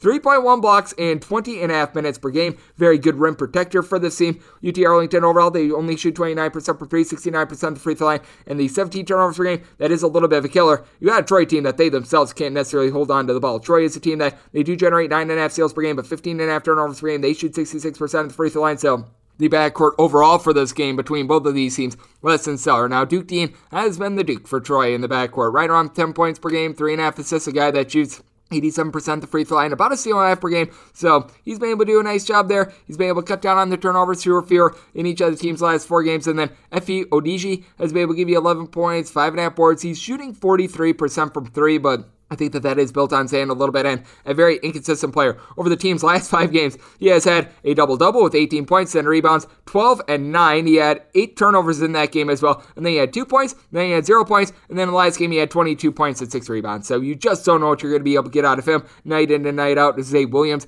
has been able to give you eight points, six and half rebounds. He shoots right around 41% from three and when it comes to Troy, among their top five scorers, four of these guys are actually shooting above 37% from three point range. Duke Miles being out of the fold hurt this team a little bit. He has been able to come back, but he's a guy that you just don't know what you're going to be able to get out of him night to night as well. So I think that's going to be a really intriguing spot. I do think that things are going to be kicked up tempo a little bit more, but I do think that UT Arlington going to be able to hold up down low. I think that they are also going to be able to get a little bit more out of Javon Levi as well, someone who had a really rough start to the season, but as long as the team six plus assists in three of the team's last five games, he wound up having actually eight assists per game two seasons ago while he was at UT Rio Grande Valley. Seems like he's starting to get down the offense, and I think that that is going to be critical for UT Arlington. So one to lay up to five and a half here when it comes to UT Arlington. Set this all 136 as well, so laying the points and taking the over 647, 648 on the betting board. Youngstown State is going to be hitting the road to face off against Oakland. The Grizzlies are finding themselves a nine and a half to a 10 point favorite in your tallest game between 142 and 142 and a half, and with Youngstown State made them a 12 and a half point underdog. Oakland, I think, is just a class of the Horizon League at this point. You've got Jamal Cain, who is very able to be one of the best players in all of college basketball, not just at this level, but just all of college basketball, because he is right now putting up 21 points, 10 and a half rebounds, shooting about 30% from three point range. It's been starting to come around a little bit more from recently. He wound up having a rough start to the year with that aspect, but now at least 19 points per game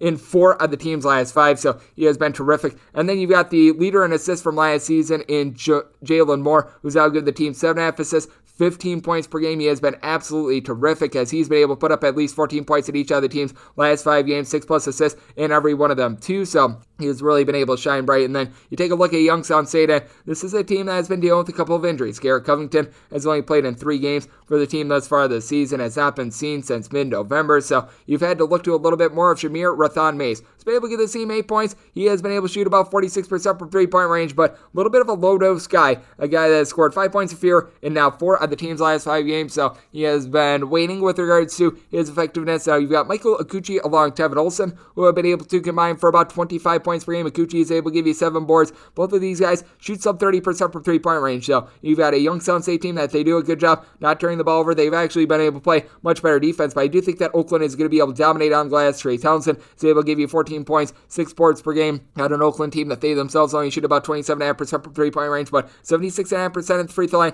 They do a good job of being be able to attack the interior. And Micah Parrish being able to give this team right around nine and a half points, six half rebounds is very big. Even though he has been a little bit banged up, looks like he's going to be out the fold as well. What Trey Townsend is able to do for this team has been very solid. And then they've been able to get a couple more minutes as well out of a guy in Blake Lampman, who wound up coming in, had nine points, five rebounds in that game against Robert Morris. So willing to take Oakland up to 12 and a half in this spot. So willing to lay the points. Set this total at 144 and a half as well. You got an Oakland team that has been relatively efficient. So taking the over and laying the points. 649, 650. The Citadel and Samford is postponed. So we go to 651, 652 on the betting board. The Blazers of UAB are going to be playing us to UT San Antonio. Meep, meep, the Roadrunners are between a 21 and 21 and a half point underdog, and your total on this game is 143. I think that UAB should be a sizable favorite.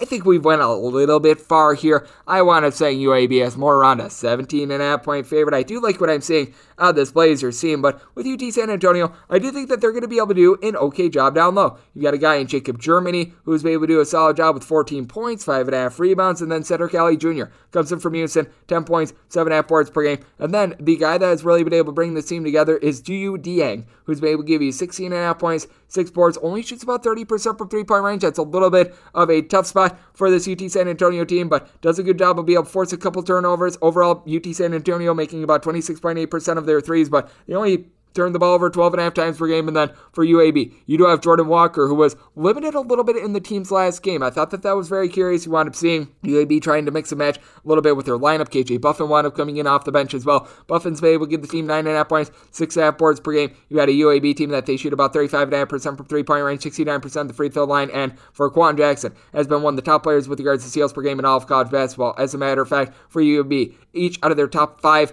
players with regards to scoring also give you at least 1.2 steals per game as they get 11.7 as a collective. But I do think that UT San Antonio is going to be able to do an okay job of being able to take care of the ball. Michael Ertel has been solid with 11 points per game, so that has been a nice sign for this team. But even though Trey Jemison is seven feet tall, is able to give the team a block and half contest, I do think that UTSA is going to be able to hold up on the glass. I did wind up setting the total at 135. UAB, one of the top teams with regards to points allowed on a per possession basis ever since Andy Kennedy wound up getting into the fold. UT San Antonio playing a little bit slower, so take a look at the under and take a look at the 21 to 21 and a half here with the Roadrunner. 653, 654 on the bang board. Providence hits the road to face off against DePaul. DePaul's between a one and one and a half point home underdog with your total between 140 and 141. And for DePaul, I wound up saying them as a two and a half point favorite. Now, Providence has been very good this year. Only team in all of college basketball with five quad one wins, but I think that this is going to be a little bit of a tough spot for them. DePaul's coming off a heartbreaking loss that they up suffering up against Butler. I think that they're going to be angry in this game. You've got Javon Freeman Liberty, who I think is going to be the best backcourt piece in this game. 20 points, 8 rebounds, 4 assists, 2 steals per game. He has been absolutely tremendous for this team. You take a look at DePaul, and overall, they have been able to kick things up with regards to their outside shooting. They have been shooting about 32% from three point range now. You've got to expect that David Jones is going to be out the full once again. Wound up missing that game that they wound up losing against Butler, a guy that has been able to give the team 17 and a half points, 8.5 rebounds per game. But you do have in place of him Brandon Johnson along with Nick Ode. Ongenda, who has been able to both give you 11 to 11.5 points per game. Johnson, 7.5 rebounds per game. Ongenda, not a guy that's necessarily going to be able to stretch the floor, but 2.5 blocks per game. And then Yor I has been able to give you 2 blocks per game as well. In that game against Butler, he did wind up racking up quite a few fouls, but had 6 points in 12 minutes, so he's able to be a relatively efficient guy when it comes to scoring. And then for Providence, you do have Nate Watson. Nate Watson has been able to give the team 15 points, 6 rebounds at a block per game. And then Noah Horchler, 10.5 points, 8.5 rebounds, shoots 44% from 3 as a 6'8 combo player. Uh, you take a look at the backcourt, and you don't necessarily have a whole lot of explosiveness when it comes to outside shooting. Providence overall shoots 32.5% from three, and they're right around 300th in the country with regards to possessions per game. So, got a little bit of a slowed down team. AJ Reeves, along to Al Durham, have been able to combine for about 23 points per game. Both of these guys are combining for a little bit under six assists per game. These guys really don't force a lot of steals. That's really Jared Bynum. Bynum has been able to give you right around 7.5 points per game. He has been in and out of the fold a little bit. Wound up returning in that game against Seton Hall and looked very good with 14 points, 4 assists. So you do like to see that, but sometimes can have it as turnover woes as well. I do think that DePaul, with guys like Jalen Terry and company being able to acclimate themselves, are going to be able to win this game on their home floor. Set DePaul as a 2.5 point favorite. So taking them on the money line, I do think that this is going to be a little bit of a slow down game as well. Set this all at 134 and a half, So diving under along with that money line, 655, 656 on the betting board. Ohio is going to be hitting the road to face off against Western Michigan. Western Michigan has found themselves a 13.5 to a 14 point underdog, and your total on this game is 137.5. I certainly do think that Western Michigan should be an underdog.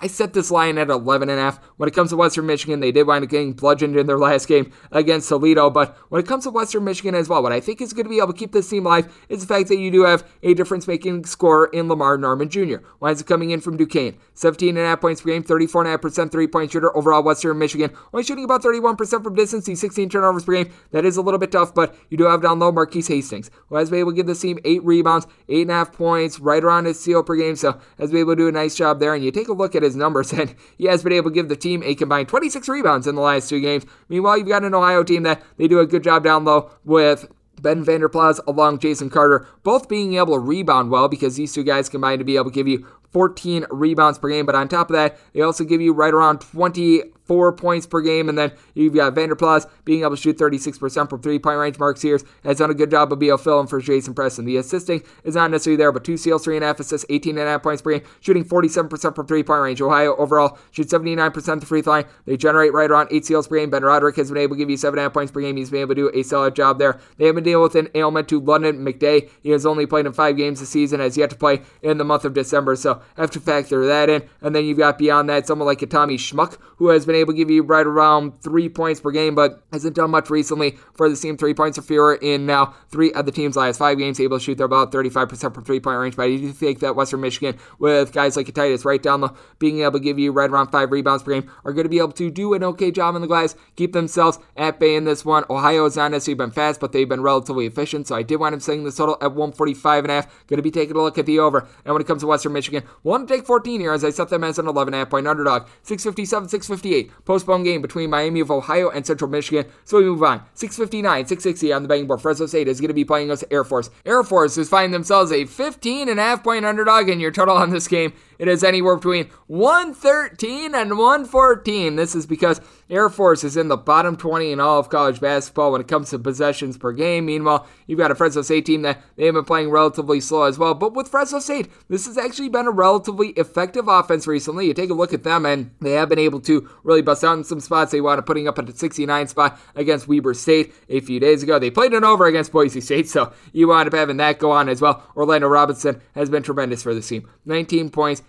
eight boards, guy that's seven feet tall and shooting 34% from three point range. Now, Jemarl Baker has just been in and out of the fold for the team all season long. Got to figure that he's going to be out once again. It's been very interesting to try to gauge that, but Isaiah Hill and Jordan Campbell are able to combine for 16 and a half points out there in the backcourt. Hill has been able to give you three assists. Both of these guys not necessarily great three point shooters, but Anthony Holland shooting 44% from three, seven and a half points per game. But when it comes to Air Force, I think that things have gotten a little bit too lofty with them. I did wind up saying them as a 12 point underdog because I feel like they've got the best guard in this game in AJ Walker. Guy that's able to give you 16 and a half points, a guy that's shooting 40% from three. Overall, Air Force shoots 35% from three point range. You've been able to have a 44% three point shooter, and Jake Heidbreder be able to step up for the team. He's given you a little bit over nine points per game, has had double figures in now three of the last four games, and has also been able to deliver a little bit of rebounding as well. Four plus boards in three of the team's last four games. This is an Air Force team that they do turn the ball over a lot. It seems like they either make a three or they turn the ball over on every possession. They play really, really stinking slow. You do have Nick Jackson, though, a guy that really stepped up in that Utah State game. He wound up having in that contest 12 boards, which is something that is badly needed because this is an Air Force team that they have been getting quite bludgeoned on the glass, but I think we've gone a little bit too far with this total. I think that it should be low. I said the total at 116, but you're at 113 to 114. You really need to be hitting runner runner in order to get this under because I mean, even if these teams wind up playing to their tempo, I mean, if Air Force just winds up having a normal shooting night, they should be able to get past 50. I think the Fresno State should be able to put a little bit over 60 on the board as well. If this winds up being like an 8 to a 10 point game with a minute or so left to go, like I think that this could be, then you wind up getting the following as well. So they wind up saying Fresno State as a 12 point favorite. So I'm looking to take the points here with Air Force and with the total, set the total at 116. So like, taking a look at the over as well. 661, 662 on the betting board. Appalachian State is going to be playing us a Louisiana Monroe. Monroe is finding themselves a 5 to 5.5 point underdog, and your total in this game is anywhere between 137 and 137 half. I've had to adjust a little bit on this Appalachian State team. I thought that they were going to be solid coming into the year. They wound up having some relatively solid performances, and Dustin Kerns is someone that I have a lot of admiration for as a coach, but they are currently dealing with an ailment to Justin Forrest. Now, Justin Forrest shooting 29% overall from the floor, about 20% from three point range, but you could tell in the last game that they wound up playing against Louisiana, they did not look like themselves with them out of the fold. I wound up taking Appalachian State as a result as more around a four and a half point favorite. So here at five plus, I'm willing to take the points with Louisiana Monroe. And when it comes to Louisiana Monroe, I think that this is a little bit of an underrated team in that you've got some good backcourt pieces that are able to fire on all cylinders for this team. You've got someone in Elijah Gonzalez who has been able to do a nice job of being able to dole out the ball, a little bit over four assists, seven and a half points per game, shooting 39% from three point range, highly efficient. Andre 3000 Jones, 13 points, 3.7 assists, not a great three point shooter. Overall, Monroe, they generate right around 9.5 steals per game, shoot 33% from three, 71.5% at the free throw line with Koreem Ozier being able to give you 11 points, right around three assists per game.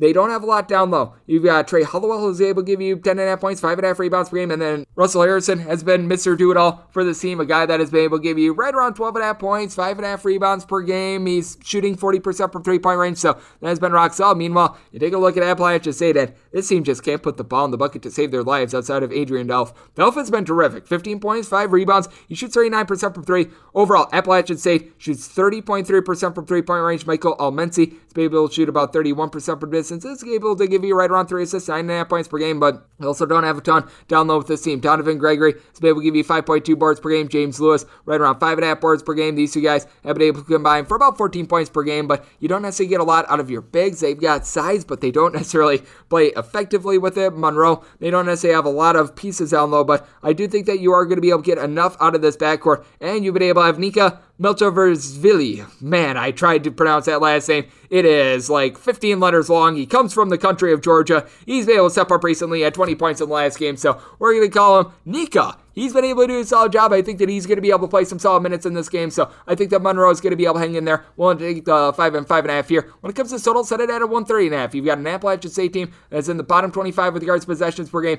Monroe has been able to kick things up. They can be a little bit inefficient. So take a look at the under along with the points. Six sixty three, six sixty four on the betting board. You got San Diego State heading the road to face off against UNLV. The running Rebels are finding themselves anywhere between a three and three and a half point underdog in your Utah's game. And between one thirty and one thirty two. I'm seeing a one twenty. 128.5 out there at DraftKings as well. So this is all over the place. I wanted setting this total at a 129. So the 130 pluses because we're mostly seeing about 130 to 130 and a half. Going to be taking a look at the under in this spot. And with UNLV, made them a three and a half point underdog. So here at the three, and even really the three and a half, I'm willing to take San Diego State. I would need a four plus to be able to take a shot here on UNLV. When it comes to the San Diego State team, it certainly has been a little bit of trial and tribulation for this team, but I do like what you're able to get out of Matt Bradley, someone who's been able to give the team 15 points, four and a half boards, had a really rough three point shooting start to the season, has shot 40 plus percent from three point range in four of the team's last five games, 12 plus points in every one of those contests,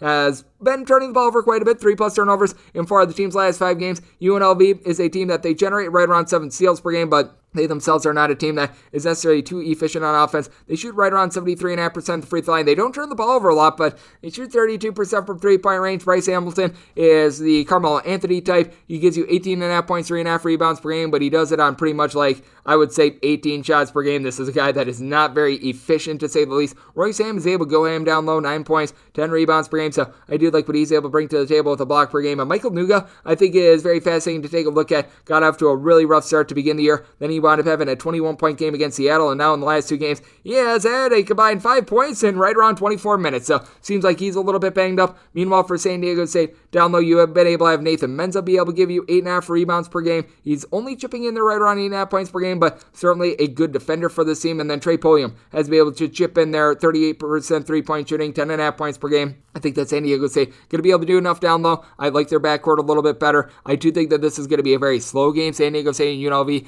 two of the more bottom teams with regards to possessions per game in all of college basketball, and two teams that are pretty efficient on defense. So taking a look at an under in this spot, and I'm willing to lay the three to three and a half here with San Diego State. 665, 666 on the betting board. Northern Arizona is going to be playing against Eastern Washington. Eastern Washington find themselves a three point favorite, and your total on this game is 142 and a half. I want it flipping this. I want it making Northern Arizona a three point favorite. When it comes to Eastern Washington, I have been warming up on this team. I actually do like what I'm seeing out of this first year coaching staff. But with that said, when it comes to Northern Arizona, I do think that Jalen Cone is going to be a little bit of an X factor for the team. He winds up coming in from Virginia Tech and has really been the do it all piece for this Northern Arizona team. 18 points, right around three assists, shooting 39% from three point range, 19 plus points in each of the team's last four games. Now, turnovers, they're certainly there with him. He has been generating right around three and a half turnovers per game, which is a little bit unsightly, but down low, you do have Carson Towt, who's been able to give you nine points, nine and a half rebounds per game. So he's been able to do a nice job there, along 3.3 assists per game. And then speaking of facilitation, Rylan Bergersen has been able to do a solid job for Eastern Washington. Guy that's able to give you 12 and a half points, five and a half rebounds, four assists per game. He has given out three plus assists in each of the team's last five games. And has really cut down on the turnovers. Fewer fear in each of the team's last five. Eastern Washington overall shoots about 32% from three point range. Linton Acliese has missed a few games for the team, but has returned in the last two. In those games, has been able to combine for 24 points, 8 rebounds. So his rebounding has been down a little bit, but he's been able to do a solid job of being able to put the ball in the basket. And then you've got Steele Venters, who's been able to give the team 17 and a half points per game. A guy that's shooting 46.5% from three point range. Has been a little bit up and down recently, though. So that is something that I think is worth taking note of. And when it comes to Northern Arizona as well, a big key that I think is going to be prevalent for this team the fact that they shoot 35% from three as a collective, 71% the free throw line, and have a guy Nik Mains who has been able to do a very solid job knocking down 36% of his threes as a six foot eight combo player. So I do think that he's going to be a little bit of an X factor in this game. I like Northern Arizona to be able to win outright on their home floor, taking them on the money line, set them as a three point favorite. And when it comes to the total, it is one that I want up setting at a 143.5 with the way that Eastern Washington has pumped up their tempo. So taking a look at the over and the money line 667, 668. UConn Butler postponed, along with 669, 670, Virginia Tech and Pittsburgh, and 671, 672, Tennessee State and Morehead State. So no money to be made on these games, but let's go to something that we can make money on. 673, 674 on the betting board. Boise State, they are going to be hitting the road to face off against Wyoming. The Cowboys are finding themselves a 1 to 1.5 point home favorite, and your total on this game is 131. With Boise State, this has been a team that has played ridiculously slow in Wyoming. They themselves are in the bottom 75 with regards to possessions per game. They have been really efficient, and for this Boise State team, it has been very interesting to take a look at them because this is a team that they just flat out haven't shot the ball well. We're going to call it what it is. They're overall shooting 60.5% at the free throw line. They are now shooting about 34% from three point range. That's because Tyson Degenhart has really been able to step up. 8.5 points per game doesn't sound great, but just take a look at what he's been able to do recently. Other than the clunker that he wound up having against Fresno State, in which he wound up having six points, he has really been able to emerge. Ever since you wound up having him really see meaningful minutes in that St. Louis game, he has had double figures, and now I believe it is six out of the team's last seven games. He has really been able to step up. And then you've got Emmanuel Akot being able to give you 11 points per game. He's shooting 39% from three point range. Marcus Shaver Jr. also shoots 39% from distance, 13 points per game. Abu Kigab is a good Swiss Army knife guy, 14 points, 7 boards, 2.5 assists per game. But then you take a look at Wyoming, and I do like what you're able to get out of Hunter Maldonado. Not a great shooter, but a guy that at the point guard spot has been able to give you 17 points, 5.5 rebounds, 6 assists per game. He's got good size at right around 6 foot 5, so he's able to do a nice job there. Wyoming has only committed 9.9 turnovers per game, one of the more efficient offenses in all of college basketball. And Graham Ike down low, I think is going to be able to win the battle there. 19.5 points, 8.5 rebounds. He's been rock solid. Xavier DuSell is someone that shoots 39% from three point range, and Dalton Jeffries shoots 48% from distance. He, along with DuSell, combined for 21 and a half points per game. So I like these guys. Now, Def, a little bit of an issue for Wyoming, but you still have a guy like uh, Hunter Thompson and Brandon Wenzel. Both of these guys see quality minutes. Both of these guys are able to knock down a couple threes. So I do think that at elevation, you are going to see Wyoming be able to get it done. Set them as a four point favorite. Willing to here. Set the total at 128 as well. I think that you're going to get a very slow and controlled game with the way that both of these teams wind up playing. So taking the under, and I'm willing to lay it here when it comes to Wyoming. 675, 676 on the betting board. Florida Atlantic is going to be playing us Old Dominion. Old Dominion's between a three and three and a half point underdog with your total on this game and between 130 and a half and 132. And when it comes to Florida Atlantic, set them as a three and a half point favorite. So here at the three, which I'm mostly seeing, I'm willing to lay it with Old Dominion. It has been one of the slower teams in all of college basketball in terms of possessions per game. You've got a Florida Atlantic team that they're looking to gun it a little bit more, but I did want him saying the total at 128 and a half. Florida Atlantic has shown that they're a little bit of a chameleon and that they can win in a wide variety of ways. And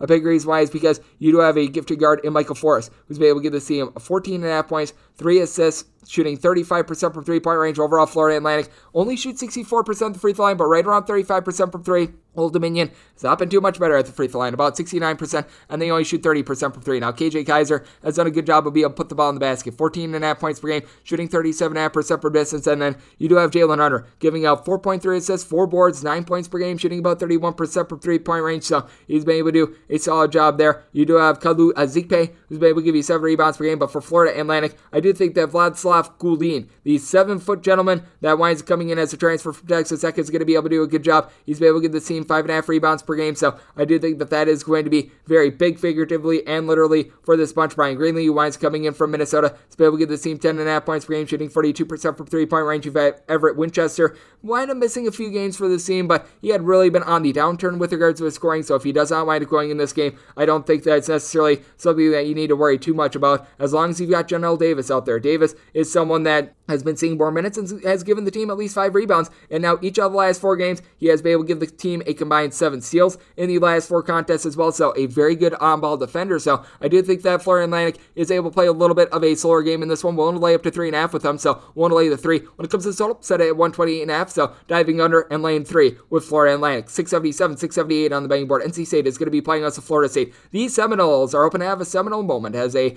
two and a half to a three point road favorite. And your total on this game, you're finding it anywhere between a 142 and a 142 and a half. With NC State, I want to make them the favorite. I recognize that it has been a no good, very bad year for them, but Florida State has not necessarily had the world's greatest year either. You take a look at the Seminoles team, and you have been able to get quite a bit more out of the transfer from the American Athletic Conference of Caleb Mills. Mills has come in and he's given the team 12 points, 3 assists per game. You take a look at what he's been able to do recently, and 13 plus points in now 5 out of the team's last 6 games, 2 plus steals and 4 out of the last 5, so has been able to do a good job there. But for Florida State, it's a case in which they generate a bunch of steals, but they also turn the ball over a lot as well. This is a Florida State team that they are committing about 14 turnovers per game. They generate 10 steals per game. They shoot about 35% from three point range. Malik Osborne has been terrific, 12.7 rebounds per game. Anthony Polite politely has been able to give you 10 points per game. Last year shot over 40% from three, just 30% this season. And you've been dealing with a little bit of an ailment to RayQuan Evans, a guy that has missed a few games, wanted coming back for that Lipscomb game, but now single digits in each of the last five games, so he hasn't necessarily been right this year. And then for NC State, Dereon Seabron, I think is going to be able to take over this game.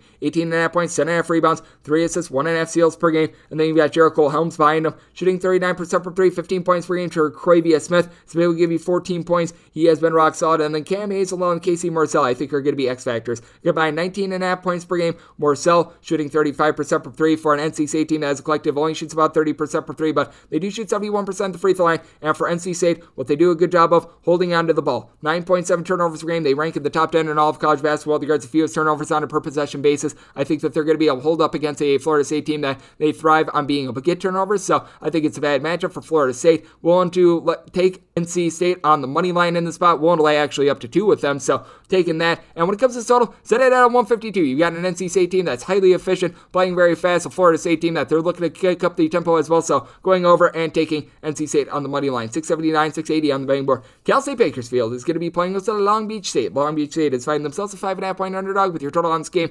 135. And for Long Beach State, I did wind up saying them as an underdog of eight points. When it comes to Bakersfield, certainly has been a little bit of a rough year for them, but I do like the system overall that this team does have. Meanwhile, I just don't like what Long Beach State has brewing up right now. It's a Long Beach State team that they've just lost so many guys due to transfer in recent years. So it's really the Joel Murray show at this point. Murray, 16 points, 3 assists per game, shooting about 29% from three point range, has been a very hit or miss guy all season long. The turnovers have actually reined themselves in a little bit more. Three turnovers or fewer in each of the last four games. This is a Cal State team that they generate about 7.5 steals per game as a collective, and it's just really a whole is greater than the sum of its parts team. You've got three guys that average between 9.7 and 10.6 points per game. Jordan McCall, along with Jordan Elder Davis, and then you're able to throw in there Caleb Higgins as well. The one guy that's really shooting well from three point range is Elder Davis, making 42.5% of his threes. You don't necessarily have one main facilitator for the team. Nobody's giving you more than 2.2 assists per game, so it is a lot of isolation when it comes to the team, but they do a good job of being able to rebound by committee. Someone like Sean Stith is able to do a good job down low, 5.5 points, 4 rebounds per game. Elder Davis is able to give you 5.5 rebounds per game. Jordan McCall, right around 5 boards, so these guys do a good job as a collective. And then for Long Beach State, you take a look at them, and you've been able to get right around 6 boards and 5.5 points per game out of Aboubacar Traore, so he's been able to do a nice job there. Colin Slater's been able to give you 12.5 points per game, shooting 41% from 3, but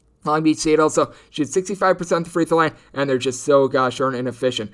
17 turnovers per game. I think that that is going to be a big giant bugaboo for a Long Beach State team that they're playing their first game ever since December 12th as well. So they have been on a very long layoff. I think that there's going to be rust. I think that that's going to allow Cal State Bakersfield to be able to get their game in this one, be able to slow this game down. Long Beach State is looking to gun it. Bakersfield looking to play very slow. I wound up saying this total at 132, so I think that Bakersfield gets their tempo, and as a result, I think that they get the cover as well. Willing to lay up to eight with Cal State Bakersfield, so laying the points and taking the under. 681, 682 on the betting board. Utah Valley is going to be playing us to Tarleton State. Tarleton State find themselves a 5 to 5.5 point underdog and your total on this game. It's anywhere between 119 and 119 and a half. This is going to be a little bit of a short-handed Tarleton State team. You up seeing them be able to get the win a couple days ago, but with that said, I think that there's going to be some big giant question marks when it comes to what you're going to be able to get out of this team because they were dealing with some guys that were out in that game against Dixie State. Now, the reason why they were able to get by is because Freddie Hicks had a completed utter takeover. A guy that overall is averaging 9.5 points, 5 rebounds per game. He had 27 points in that game, but this is a Tarleton State team that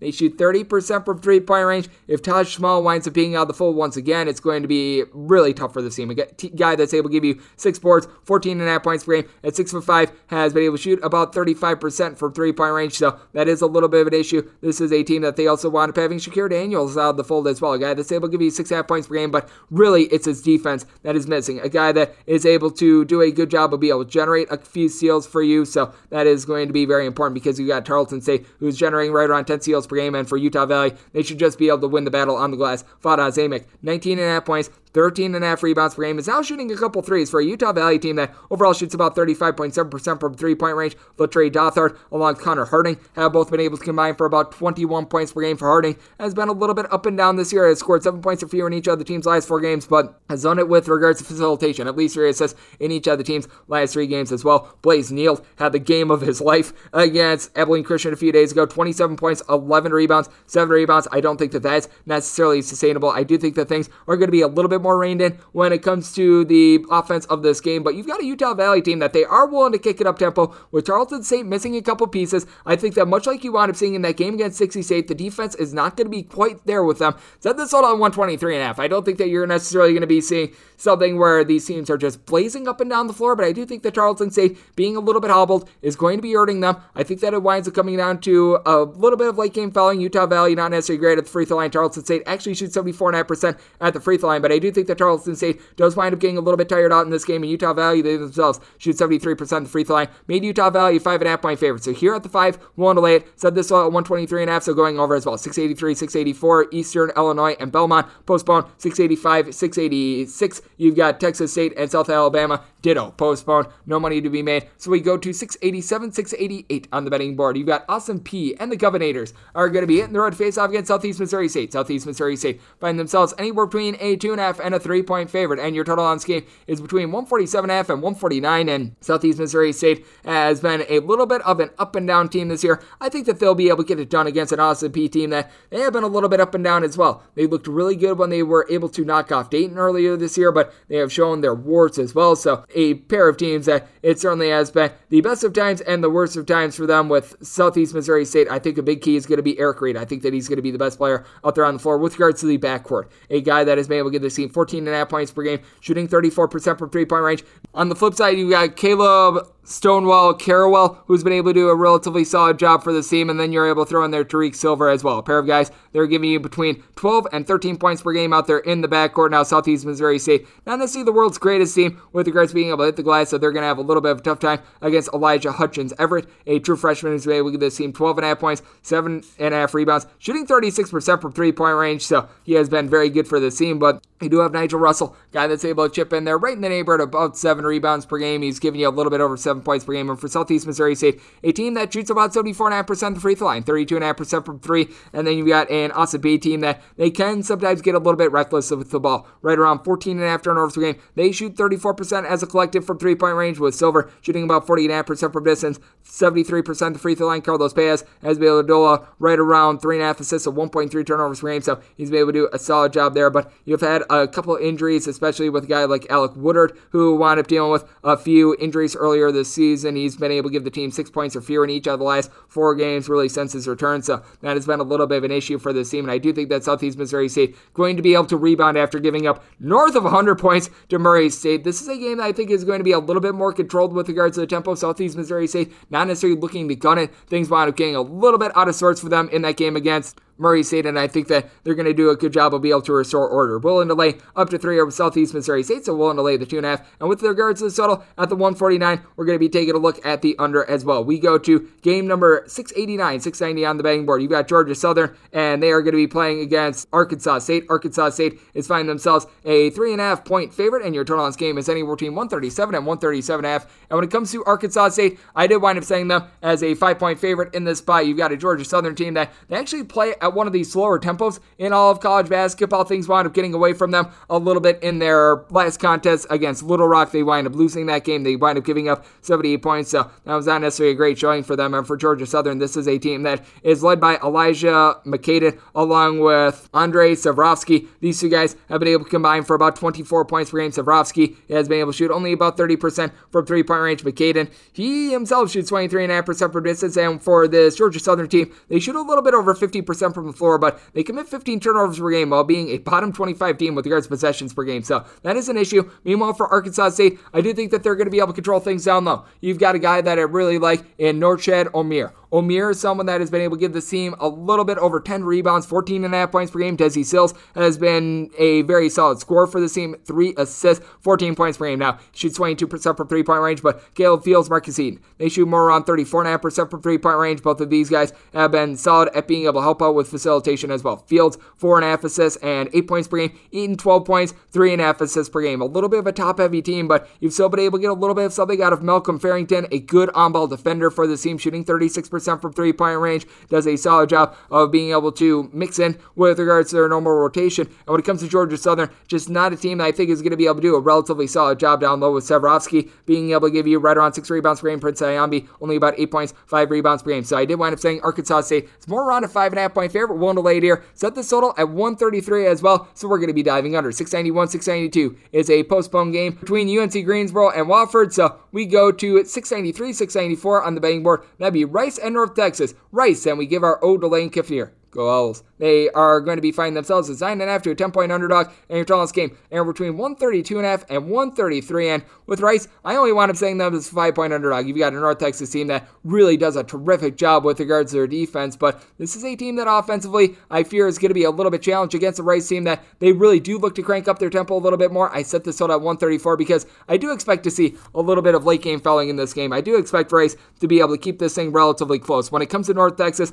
they do a good job with Thomas Bell being able to give you double figures, right around six rebounds per game. So I think that he's going to be able to do a nice job. But then you've got also Max Fiedler on the other side for Rice. He has been able to give this team just under nine rebounds per game, a double digit score. So he's able to contribute in a wide variety of ways. And last year wound up averaging a little bit over four assists per game. That has seen a little bit of a downtick this year, but still a guy with versatility that's able to pass. And then you've got Carl Pierre along Travis Evee. Both of these guys in the backcourt for Rice are averaging 15 plus points per game. Both of these guys combined to shoot 46% from three point range and 82% the free throw line. Overall, Rice, they shoot 41% from three. Now, the 15 turnovers per game, that's not necessarily terrific. You've got a North Texas team that they do hang their hat on defense, only about eight steals per game. That's relatively solid, but it's not like they're necessarily dominant with that aspect. And then you take a look at what you've been able to get out of Tyler Perry for this North Texas team. Typically comes off the bench, shoots 48% from three, 93% the free throw line. North Texas overall, they shoot 32% from distance, but you are going to need to get a little bit more out of guys like Rubin Jones out there in the backcourt. And I'm going to call it what it is. I was expecting Jaime Wright to have a really big season for this team. He's only played in five games, has not been seen pretty much in about a month, has been a big giant Rooney for this team. And then you've got Mardez McBride, who's been able to give you right around 8.5 points per game, but he has scored 8 or fewer in 3 out of the last 4 for this team. Last year shot 41% from 3,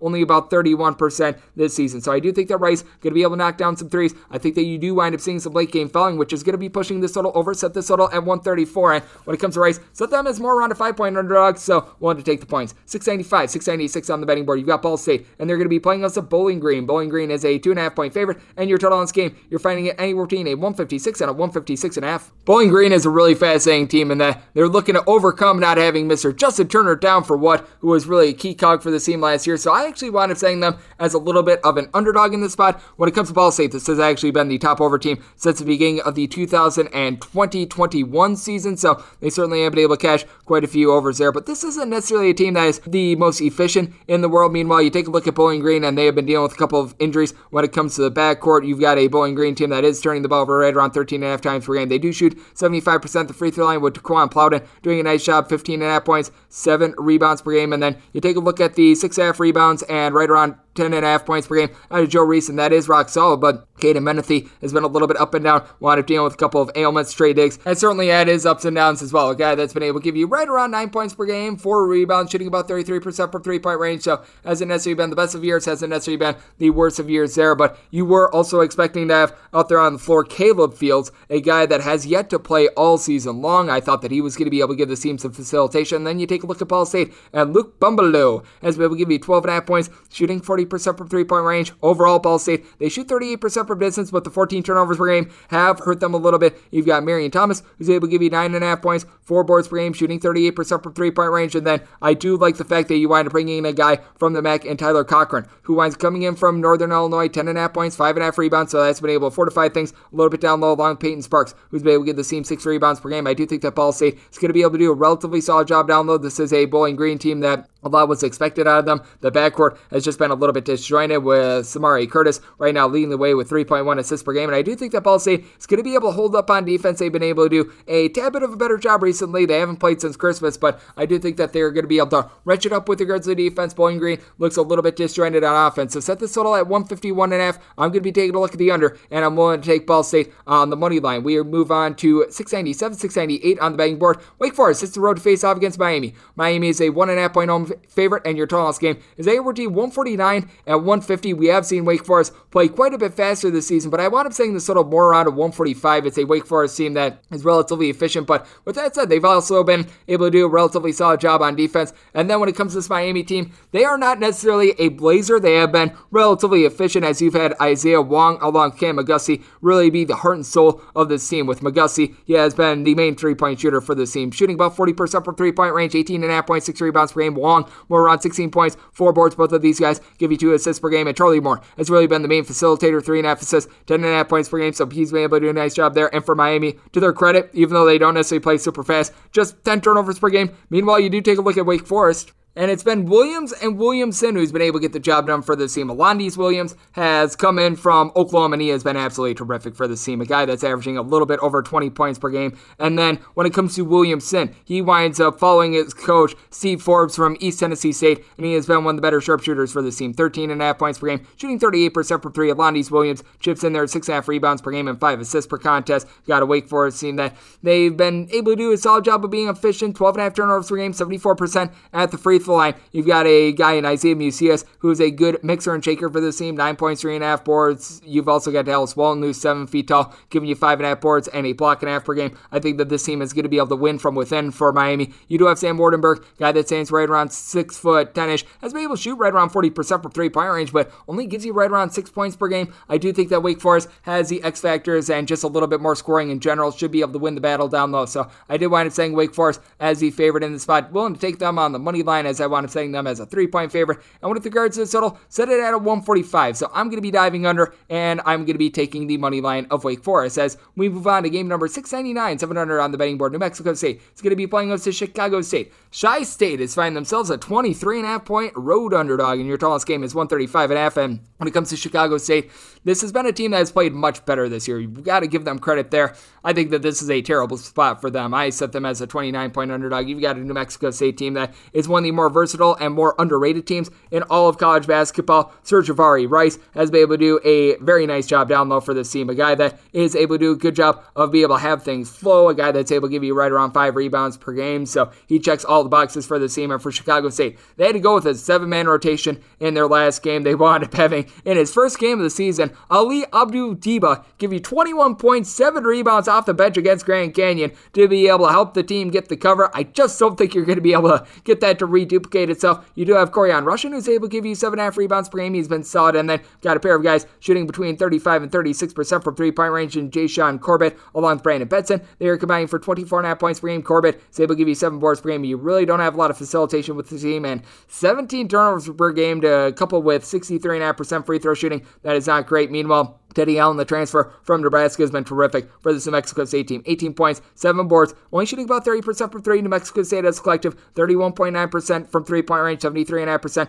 at the free throw line. But I do think that they're going to do a good job of being able to share the sugar. This is a team that they average right around 15 assists per game. You got a lot of guys that give you right around 5 to 6 rebounds per game, like a Will McNair Jr. to be able to chip in there 8 points right around six rebounds per game. This is a team that they've been dealing with an ailment to Donnie Tillman, but even without him in the fold, this team has been rock solid. So I did wind up saying New Mexico State as a 29 point favorite in the spot. Won't lay the points. New Mexico State, relatively solid defensive team, a team that doesn't necessarily play slow, doesn't necessarily play fast. I think that Chicago State is just going to be too sloppy to help with this over. So said the total at 133 as well. So going to be taking a look at the under. 701, 702. Duke and Notre Dame is postponed, so we go to 703, 704. Cincinnati, we are on to Cincinnati, and they're playing us at Tulane. Tulane is a 10 point underdog, and your tallest game is anywhere between 133.5 and 134. And when it comes to Cincinnati, set them as a 10.5 point favorite. So I am willing to lay it when it comes to this Bearcats team with Cincinnati, I think that they're going to do a good job of being able to force Tulane into some turnovers. And it's a Tulane team that has been relatively effective in not doing that. Right around 11.7 turnovers per game. You do have the guys up front that have been able to do a nice job for this team, as you've got Jalen Forbes and Jalen Cook. These two guys have been able to combine for right in the neighborhood of about 35 points per game. So they have been able to do a nice job there with Cook. You wind up having 25 points in that win over Memphis. And this is a Tulane team that they do shoot 36% from three point range. Forbes shoots right around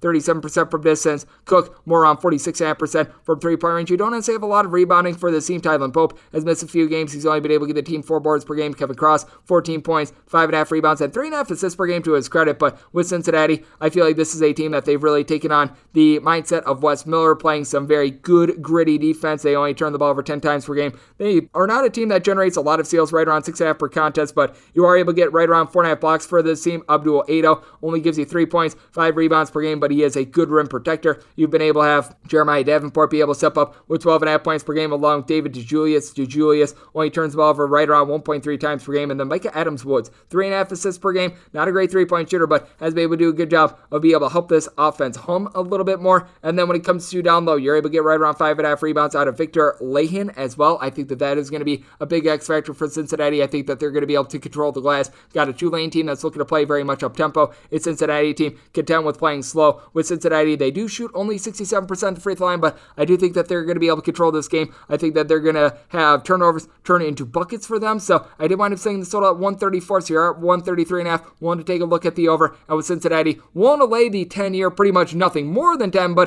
willing to lay 10 with Cincinnati. Got a pair of postponed games from the West Coast Conference 7 5, 7 6, and 7 7, 7 8. Gonzaga and Loyola Marymount and San Francisco and St. Mary's. No money to be made here. So we go to 709, 710 on the betting board as you've got Oral Roberts playing us to Omaha. Omaha is finding themselves an 18 point underdog with your total between 150 and 151. And when it comes to Oral Roberts, I want to saying them as a pretty sizable favorite in the spot of 24 and a half points when it comes to Omaha. This is a team that, with regards to both offensive and defensive efficiency, one of the worst teams in all of college basketball. And last year, Max Abmas was the top scorer in all of college basketball, being able to average right around 24 and a half points per game. It took him a little bit of a while to be able to pick things up without having Kevin Obanor to be able to help him out, but still, he has been able to do a rock solid job this year as he's been able to give the team a little bit over 21 points per game. And Oral Roberts, as a collective, has been one of the best three point shooting teams in all of college basketball, shooting 39% from three, 73% at the free throw line. You've really got each out of your top four scorers for this Oral Roberts team shooting above 42% from three, and each out of your top six scorers shooting at least 36% from three. Francis Lacis only gives you right around seven points per game, but 7.2 rebounds per game. And then I like what you're able to get out of Kareem Thompson, a guy that just does a great job of doing little things, seven points, six half rebounds, a steal per game. And then for Omaha, Felix Lemetti has been able to give you right around 10.5 points per game. So he's been able to chip in there a little bit of scoring, shooting 39.5% from three point range, but you got nothing down low for this team. You're able to get 8 points and 4.5 rebounds out of Kai Lutke. Has been able to shoot 37% from three. And for Omaha, they do shoot 35% from three. Problem is, 14 turnovers per game, not necessarily an up tempo team, and they just don't defend the three. They don't defend down low. They don't get any rebounds. This is a team that they don't force steals as well. So this is an Oral Roberts team that is going to be able to do whatever they want front on offense. As a result, I did wind up making this total a 154.5. Oral Roberts, right around 100th with regards to possessions per game. I think that they're going to be really, really efficient in this game. Omaha, you just take a look at this defense, and it has really been letting them down recently, as this is a bunch that they have given up at least 78 points in each out of their last five games. Meanwhile, it's an Oral Roberts team that has really found their scoring touch, scoring at least 76 points at every one of their conference games. So I think that Oral Roberts going to be able to take it to Omaha. Wound up saying Oral Roberts as a 24.5 point favorite. Willing to lay it here, and I'm going to be taking a look at the over as I set this all at 154.5. 7-11, 7-12 on the betting board. Virginia hits the road face off against Syracuse. Syracuse is finding themselves a 4 point home favorite, and your tallest game is anywhere between 128 and 129. And for Virginia, I have soured on them big time. Six and a half point favorite is what I want to making Syracuse. Actually, like what I've seen out of them recently. You've got Boeheim cubed. Jim Boeheim, Jimmy Boeheim, and Buddy Boeheim all doing a great job for the team. With Buddy, top scorer, 19 points per game, three and a half assists. Only shooting about 31% for three, but makes 91% of his free throws. Syracuse as a collective, shooting 37.5% from three, 46.5% overall from the floor, and 73% the free throw line as Jimmy Boeheim shoots 41% per distance, 14.5 points per game. Down low, you've got Cole Swider along Jesse Edwards, both giving you between 6.5 and 7 rebounds per game. They're combining for about 25 points per game as well. And then Joe Girard, 4.8 assists, the 3.3 turnovers. That is a little bit tough, but you've got a Virginia team that they're not necessarily doing a great job of being able to generate turnovers. And with regards to defensive efficiency, this is the worst defense that we've seen from Virginia really in the last 10 years. They're a team that they don't turn the ball over very much, but they only shoot about 32% from three point range. Armaan Franklin shooting 20% from distance with 11.5 points per game. It has been a very rough go of it for him. You take a look at Jayden Gardner, and he does a good job down low 15 points, 8 rebounds per game, and you have been able to get right around 3 blocks per game out of Kadin Shedrick. So he's able to do a little bit of defending there, but this is just a Virginia team that they don't have the pieces on offense. They have not been able to do a great job when it comes to their defending as well. Now, you do have Kihei Clark along with Reece Beekman being able to combine for about 8.5 assists per game. Beekman gives you 7.5 points per game, and Clark does shoot 40% from three point range. And Virginia does shoot 71.5% at the free throw line, but I think that this is going to be a rough go of it. I think that Syracuse is going to be able to light it up from three. I think that it's going to be another patented slow Virginia game, but with Virginia, they need to knock down their threes to be able to hang in this game against Syracuse because that's where you really need to hurt them. And I just don't think that they're going to be able to do so. Set this all at 126 and a half, diving under. And with Syracuse, want to lay six and a half with them. So I'm going to be laying the points. 713, 714. Postponed game between Murray State and Tennessee Tech. So we move on. 715, 716 on the betting board. Oklahoma is going to be playing us to Kansas State. Kansas State is an 8 to an 8.5 point underdog with your total on this game 128. And I wound up setting this line at 8 myself. I'm taking a look at the 8.5s and a halfs, and I want to take the points here when it comes to Kansas State because with Kansas State, you've actually been able to see a relatively spirited effort out of this team recently, especially from Nijel Pack. He has been a very good guard for this team. He has one of the better sharpshooters that you're going to find in all of college basketball. 15 points, 2.5 assists, shooting 44% from three point range. Doesn't turn the ball over very much. 15 plus points in four of the team's last five games. So he has really been able to come to play for the team. And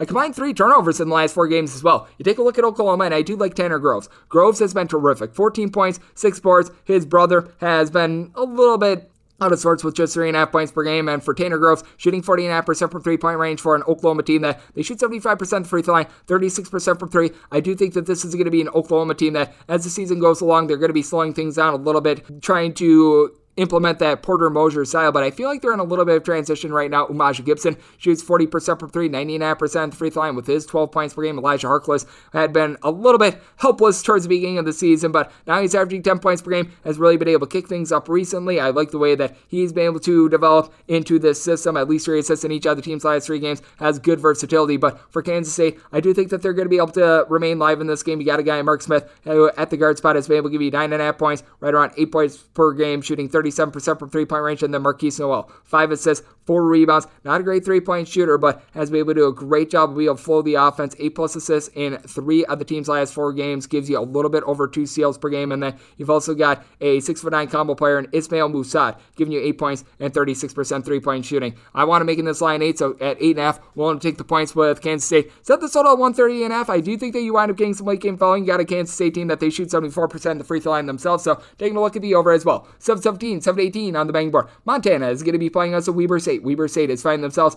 as a one to two point underdog, and your total game is 142 and a half. And when it comes to Montana, wound up saying them as a little bit more of a favorite of two points in this spot. So now seeing this line go to one slash one and a half, I'm going to be willing to take a look here. Even at the two, I'd be willing to lay it before I'd be willing to take it personally because you do have a Montana team that is very sure-handed at the free throw line. I think that that's very important when you do wind up taking a look at these tight spreads. And you do have a guy in Cameron Parker who's been able to get this team well over five assists per game. He wound up having like 20 assists in a game earlier this season and set a D1 record while he was at Sacred Heart with 24 assists in a contest. So this is a guy that's really able to dish it out. Only turns ball over 1.8 times per game, shooting about 30% from three-point range. Scoring is not necessarily his forte, but that's why you've got Josh Bannan, a guy who's right around six foot nine, giving the team 12 points, eight rebounds per game, shooting 43% from three. Overall, Montana 80.5% free throw shooting team, 35.7% from three-point range, nine and a half turnovers per game. So very disciplined team. Meanwhile, you've got a Weber State team that they're coming off a very nice road win a few days ago with Koby McEwen. Right now, leading the team with 17 points, four and a half boards, shooting 37% from three. But Weber State, one of the top three-point shooting teams in all of college basketball last year, shooting just 32% from distance. Now they do make 74% of their free throws, which I think is very important. But also got a Montana team that is one of the slowest in all of college basketball. Weber State, they're not necessarily looking to play up tempo. They are a team that's relatively efficient. Each other top five scorers as well. They all give you at least one steal per game, so they do a good job of being a to pickpocket. But you don't have a lot of depth when it comes to this team. Dante Bassett has only played in three games. Wound up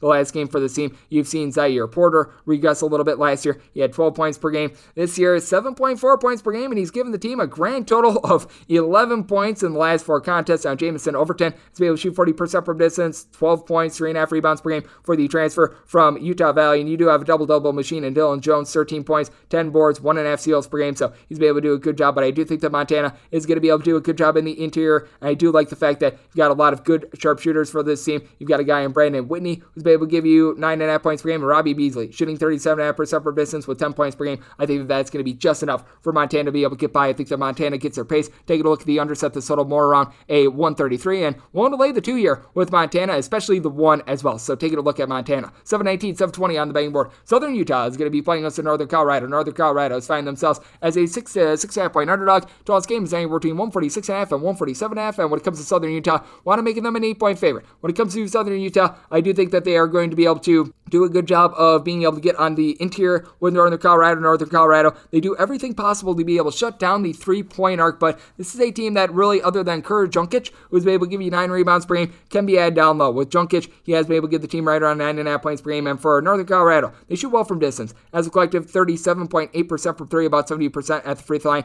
Daylen Kountz has really been able to lead the way. 19 points, two and a half assists, a little bit over a steal per game. And then you've been able to get right around three and a half assists, 13 points per game out of Matt Johnson, who's shooting 38% from distance. Bodie Hume, though, he's really taken some steps back. Last year, he was Mr. Do It All. 16 points, 7 rebounds, 1.2 blocks, 1.2 steals per game. That's down to 10.5 points and a 32% three point shooting percentage this season. Meanwhile, you take a look at Southern Utah, and John Knight, the third, has really been versatile for this team. 15.5 points, 4 boards, 3.5 assists, 2 steals per game. Got a Southern Utah team that they only shoot about 30.5% from three point range, but they do a good job of being able to dominate the paint each out of the top four scorers, and for that matter, six out of the top seven scorers for the Southern Utah team all give you more than four rebounds per game. So they rebound by committee. You've got A.M. Moody, who's been able to shoot 44% from three point range, and then Dre Marin has been able to shoot about 38% from three, 92% the free throw line to go with 12 points per game, and then Maizen Fausett, 11.5 points, 8.7 rebounds per game. This is a team that I think is going to be able to bludgeon Northern Colorado on the glass, be able to get those second and third chances. I think that they're going to be pushing tempo as well. So I did wind up saying this total at 144. I do think that it's going to be an intriguing spot when it comes to the total because with Southern Utah, they aren't necessarily the best at being able to hit open threes, but I do think that they're going to be able to get the ball down low. I think that they're going to do a good job of being able to force Northern Colorado out of their game. Northern Colorado, a bunch of, they turn the ball over right around 13 and a half times per game, and they just don't force any seals whatsoever. So this is a spot in which I'm going to be taking a look at the under with my total set at 144 and willing to lay up to 80 here when it comes to Southern Utah. We move on to 721, 722 on the betting board. You've got New Mexico, and they're going to be hitting the road to face off against Nevada. Nevada is finding themselves a 10.5 to an 11 point favorite, and your total this game is 158.5 got a lot going on with regards to this game. Also seeing a straight 159 and a half out there as well, but got a lot going on because Jethro Muscadin, who was really one of the main low post players for this New Mexico team, very serious car accident. He has actually been fighting for his life. So you feel nothing but bad for both he and the New Mexico team, everyone that's trying to fight through it. And it can go one of two ways. Either New Mexico winds up giving you just a spirited effort, they wind up being able to win this game outright, or they come out flat. They just look completely rudderless, and I just think that this is going to be a really tough spot for them, as unfortunate as it is. You've got Jamal Mashburn Jr. doing a good job for the team. He's been able to give the team 18 and a half points, shooting only about 31% from three. Overall, New Mexico, they shoot 75% the free throw line, 33% from three point range. You've been able to get a lot of production out of the Arizona State transfer, and Jaelen House. How about 16 and a half points, four and a half assists, 2.2 steals per game? This is a New Mexico team that they only turn the ball over 11 times per game as well. And then you take a look at Nevada, and it is a case of which you've got two star guards, Grant Sherfield, Desmond Cambridge. These two guys have been able to combine for 37 points, a little bit over nine rebounds. You've got Sherfield giving you six and a half assists per game. Both of these guys shoot 37% from three point range, so they've been rock solid. Nevada, they shoot 77.5% at the free throw line. You've also got a lot of good size, seven footers in Will Baker along with Warren Washington. These two guys both give you between 11 and 12 points per game. Washington more around six boards and a block and a half per contest. Baker is able to stretch the floor, shooting 46.5% from three point range. Ever since AJ Brahma wound up leaving the program, there has been no drama with this program, and they've been able to do a much better job for New Mexico. Without having Muscadin down low, it certainly is going to be a little bit tough for them to be able to win the battle on the glass. You've got to figure that Jay Allen Tovar is going to be seeing some more minutes, six nine player that has been able to give the team a double digit amount of rebounds in two out of the last four games, but I think that this is just a brutal situation for New Mexico. At the 159 and a half, I'd be taking a look at the under. I wound up seeing my total at 158 and a half, so if we wind up seeing this dip down to like a 157, I'd be willing to take a look at the over. Otherwise, I'll probably be taking a look at this 159 and a half under. But with Nevada, I wound up seeing them as a 12 and a half point favorite. New Mexico has been a team that I've loved to bet all season long. I think that this is just a bad situation for them uh, for things that are just frankly out of their control. So one to it here with Nevada, and I'm going to be taking a look at the under on 159 and a half, 723, 724 on the betting board. Dixie State is going to be playing against Abilene Christian. Abilene Christian is finding themselves a nine point favorite with your total on this game 152, and for Abilene Christian, set them as an 11 point favorite with Abilene Christian. This is actually a top 10 team in all of college basketball with regards to possessions per game, and they're going up against a Dixie State team that they themselves are in the top 40 with regards to possessions per game. The problem for Dixie State is you just don't have anyone that is going to be able to do a great job to be able to take care of the ball. Abilene Christian, one of the best teams with regards to being able to force turnovers in all of college basketball. Dixie State, they turn the ball over 14 and a half times per game now. For Dixie State, Frank Staine shooting 43% from three point range with nine points per game. You also get nine points and right around 38% three point shooting. Uh, Dancell Leter as well. And then Hunter Schofield has been able to get the team right around five rebounds at 13 and a half points per game. But with Abilene Christian, undefeated in the month of December, and it's a case in which the whole is greater than the sum of its parts.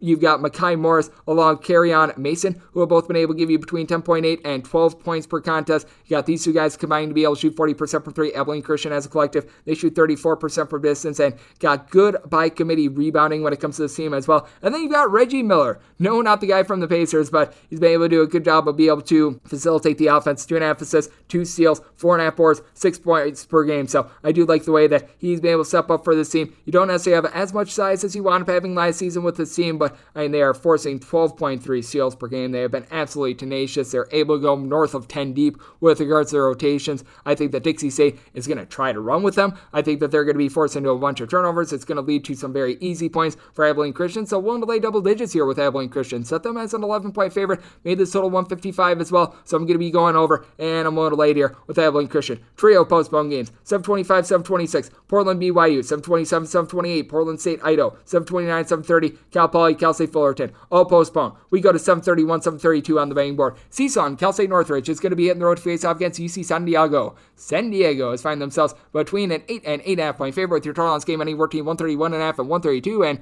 I wanted sending San Diego as a 13 point favorite. This is a San Diego team that looked very impressive in their win, being able to come back against UC Santa Barbara. Now, Santa Barbara, as we all know, wound up completely pooping the bed in that game if you wound up, like me, having Santa Barbara. But with that said, Toni Rocak has been able to do a great job with this San Diego team. He's been able to give the team 15 points, 7 boards. Overall, San Diego shooting 38.5% from three point range, 14 turnovers per game, a little bit unsightly, but got a team that's knocking down their free throws, shooting 73.5% at the free throw line. You've got out of your top nine scorers, eight guys shooting at least 71.4% at the free throw line. You've got a good glue guy in Jake Killingsworth, who winds coming in from Columbia, six points, four and a half rebounds, two and a half assists per game. A guy that shoots right around 42.5% from three point range. And then for CSUN, Atin Wright has been able to give you 12 and a half points per game, so he's been able to do a nice job there. You've got Omar Osi, who winds coming in from Fordham. He's been able to give the team right around nine points per game. Overall, though, CSUN, they shoot 29% from three. To their credit, they do shoot 74.5% the free throw line, but I have no idea what's happened with Darius Brown the second. He was very good for the team last year. Seems like he's dealing with an ailment. He's probably not going to be out there on the floor. And even when he has been out there, he has seen a big dip with regards to his production. Last year, averaged 5.3 assists and a half points per game. This year, 6.4 points and 1.7 assists per game in the seven games he's actually played. So that has been very tough for this team. And then more was expected out of Northern Illinois transfer Darius Bean, a guy that's been able to give the team five points, three and a half rebounds. You take a look at him, and he's been able to up his production a little bit. He's been able to give the team eight plus points in four of the team's last five games, but only shooting about 29% from three himself. CSUN has really cranked down their tempo. UC San Diego, they're one of these slower teams in all of college basketball as well. They're just really efficient. So did wind up saying the total 127. I'm going to be diving under him for CSUN. I think that they're going to be turning the ball over left and right. I think that San Diego going to be able to knock down some threes. Want to lay up to 13 here with the train. So laying the points and taking a look at the under. 733, 734 on the betting board. Oregon is going to be playing to Utah. Utah is a five point underdog in your total on this game. Is anywhere between 141 and 141 and a half. And when it comes to Oregon, I wound up saying them as a nine point favorite. It's an Oregon team that has really shifted down their tempo. And for this Utah team, they rank in the bottom 100 with regards to possessions per game as well. But with Oregon, what I think is going to be very key, Will Richardson being the best guard out there on the floor. A guy that's been able to give you 12.5 points, 3.6 assists, has cut down on the turnover is out shooting 41.5% from three point range. And then De'Vion Harmon is out shooting about 38.5% from distance. He's been able to give you 10 points per game for Oregon. They only turn the ball over 12 times per game, so they're relatively efficient there. Big thing has been free throw shooting, 66.7% at the free throw line. Meanwhile, you take a look at Utah, and down low, you do have a guy that I like in Branden Carlson, a seven footer who is able to shoot threes at right around a 30.5% clip. He's been able to give the team 13.5 points, six and a half rebounds per game on and missing a couple games due to health and safety protocols. Return against Oregon State had nine points, nine rebounds. Did also have four turnovers and fouled out of that game, so he looked a little bit rusty. Now you've got David Jenkins, a guy that's able to shoot 43.5% per distance, 12.5 points per game. Utah's a collective 78% free throw shooting team, 34% from three point range. They don't necessarily turn the ball over a lot, but they don't force turnovers. They don't put any pressure on you whatsoever. 4.2 turnovers per game. Marco Anthony is able to give the team 8.7 boards per game. Wound up dealing with a little bit of an ailment, but he's back in the fold. And then Rollie Worster has been able to give you right around three and a half assists per game, shooting 35.5% from three point range, but eight points or fewer in each of the team's last five games. Hasn't turned the ball over, but when it comes to Oregon, I think that they're going to get a tempo of very, very slow. I think that they're going to be relying upon their defense with someone like Quincy Guerrier being able to give you five and a half rebounds. Looked very rough at the beginning of the year, has been able to come to the forefront and been able to do a little bit better. And N'Faly Dante as well. He wound up beginning the year injured. I think that he's going to be able to give the team a little bit more moving forward, at least five rebounds and now four out of the team's last five games. A guy that I think could be a good shot blocker. So we'll lay up to nine here with Oregon. I think that Dana Altman is going to get this team online, so I'm willing to lay the points. And with the total, set it at a 131 and a half, so I'm going to be diving under. New York Post play of the day is up as we've got 735, 736 on the bang board. George Mason is going to be hitting the road face off against Kansas. Kansas between a 19 to a 19 and a half point favorite, and your total on this game is 145 and a half. I want it making George Mason a 12 and a half point underdog, so I'm going to be looking to take the points, and that is the New York Post play of the day. When it comes to this George Mason team, they certainly do rely upon the three ball. They're right around 30th in all of college basketball with regards to the percentage of points that they wind up getting from made threes, but they also prevent second chances. Opponents are getting a rebound on 19% of their missed shots. That ranks in the top 10 in all of college basketball. You've got a Kansas team that has been a little bit hit or miss on the glass. Now, I do like the way that David McCormack has been playing recently at that double double against St. John's a few weeks ago. Nine points, five and a half rebounds per game, and Jalen Wilson right around five and a half points, five and a half rebounds per game. And then you've got a duo and Remy Martin and Ochai Agbaji combining to shoot 44% per distance. Remy Martin right around 11 points, 3.3 assists per game to get you buzzed up, and Agbaji has legitimately been an All American candidate. One of the best on ball defenders in college basketball, 21 and a half points, four and a half rebounds per game. But when it comes to George Mason, I feel like you're going to have the coach of this team wind up having a big chip on his shoulder. Kim English never won when he was at Missouri playing on the road against Kansas, was able to knock off Kansas in Missouri, but never on the road. And Josh Oduro, I think, is going to be able to help with that cause. 17 and a half points, seven rebounds, a guy with size that shoots threes relatively okay, right around 39% from three. Now you've got Devon Cooper, who wanted coming in from Morehead State, that team that made the NCAA tournament, 13 points per game while shooting 39% from distance, and D'Shawn Schwartz, saying six foot seven, able to give the team 14 and a half points, five boards. He's shooting 37.5% from distance. George Mason overall makes 36% of their threes. They don't really turn the ball over a lot. 12 and a half turnovers per game. You've got a Kansas team that has been one of the best over teams in all of college basketball. I think that they played just one under this year. I want to say this total at 148 and a half. I think that that trend is going to continue. So taking a look at the over because I do think that George Mason hits some shots. I think the Kansas will be able to pull away late. I like their overall offense, but I think George Mason hangs in there. Set this as a 12 and a half point line. New York Post play of the day is George Mason catching the points and also taking the total as well. This is the last game on the normal Las Vegas betting board before we hit the extra game. 737, 738 on the betting board. Akron is going to be playing us Buffalo.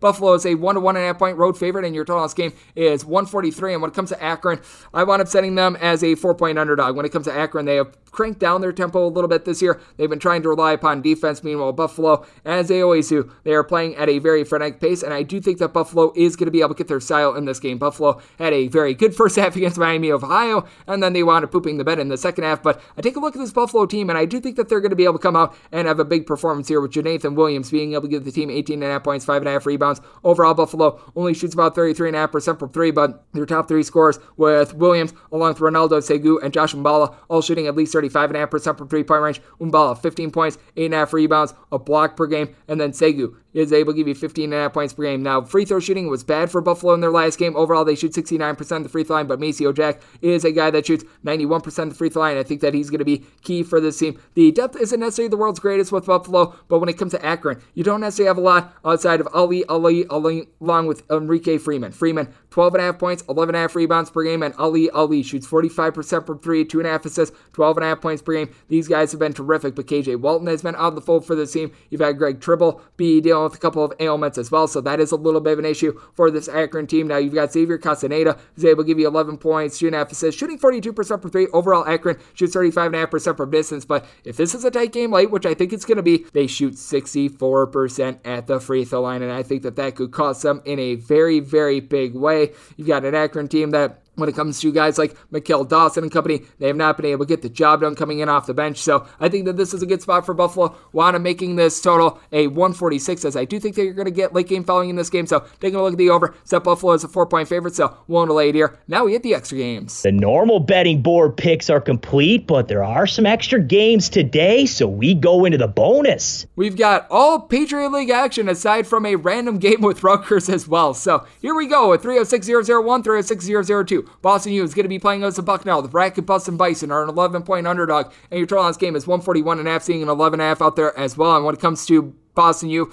I'm willing to lay the 11 to 11 half. I want up setting them as a 12 point favorite. When it comes to Bucknell, this is a team that they're starting to find a little bit more down low. You had Andre Screen wind up dealing with a little bit of an ailment, so they've been turning a little bit more to Alex Timmerman, a guy that's able to give you seven rebounds, right around 11 points per game. He's been able to do a pretty solid job for the team, approximately six rebounds in each of the team's last five games, but when it comes to Bucknell, this is a team that they are one of the worst teams with regards to defensive efficiency in all of college basketball. A team that they themselves shoot 36% from three, 89% the free throw line with the Funk, Andrew Funk, being able to give you 37% three point shooting, 17 points per game. You've had Xavier Rice be able to give you 12 points, right around three and a half boards per game as well. But you take a look at the flip side and what you're able to get out of Boston U. And despite the fact that Walter Whyte, W H Y T E, has been dealing with ailment, he's only been able to play five games this season. This has been a team that has been very good out out there in the backcourt. Javante McCoy, 17.5 points, 2.5 assists, shooting 51% from three. Overall, Boston U, 74.5% free throw shooting team. That's always been a bugaboo for this team. You've got a guy that has been able to do a nice job with just being able to contribute in a wide variety of ways. Six foot seven combo player, Fletcher Tynen. He's been able to give you six and a half points, four and a half boards. He's been able to shoot 46% from three point range. Has really been able to come on strong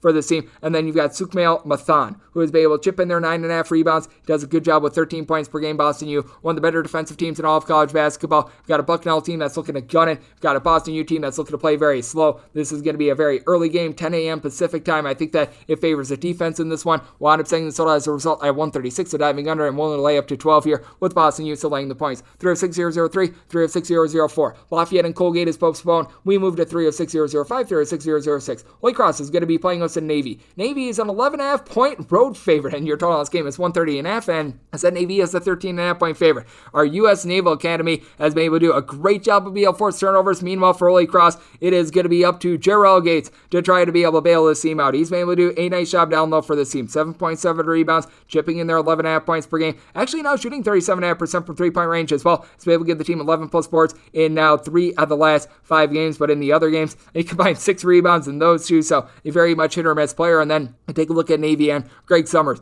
Doing a great job of being able to help out in the backcourt along John Carter Jr. These two guys combined to be able to give you 23 points, 10 rebounds. Summers, two and a half assists. Both guys give you 1.4 steals per game. It's Navy overall. They give you right around seven and a half steals per game, but for a team that has won the slower ones in all of college basketball, actually relatively solid now. They turn the ball over 14 times per game. You got a Holy Cross team that they're generating right around seven steals per game, but with Holy Cross, they are just sloppy when it comes to being able to guard the three point arc. So even though Navy is shooting right around 32% for distance, they should be able to knock them down. You do have a guy that is shooting 44% for distance with right around 13 points per game in Kyrell Luc, who's been able to do a good job for the Holy Cross team, but really, other than Mr. Martindale along with RJ Johnson and Judson Martindale along with RJ Johnson, both being able to combine for right around 18 points per game, it's been a little bit barren for the team. And for RJ Johnson, he is a guy that is likely going to be out of the fold once again for this team. Someone who shot 34% for distance last year, down to about 24% this season, has been out due to ailments. So that winds up hurting the Holy Cross Crusade even more. I wound up saying Navy as a 13.5 point favorite, so won't lay the points. Set this all at 125.5 as well. I think that Navy is going to get their style. I think that they're going to stymie Holy Cross, force them into a bunch of turnovers. So diving under and landed here with Navy. 306007,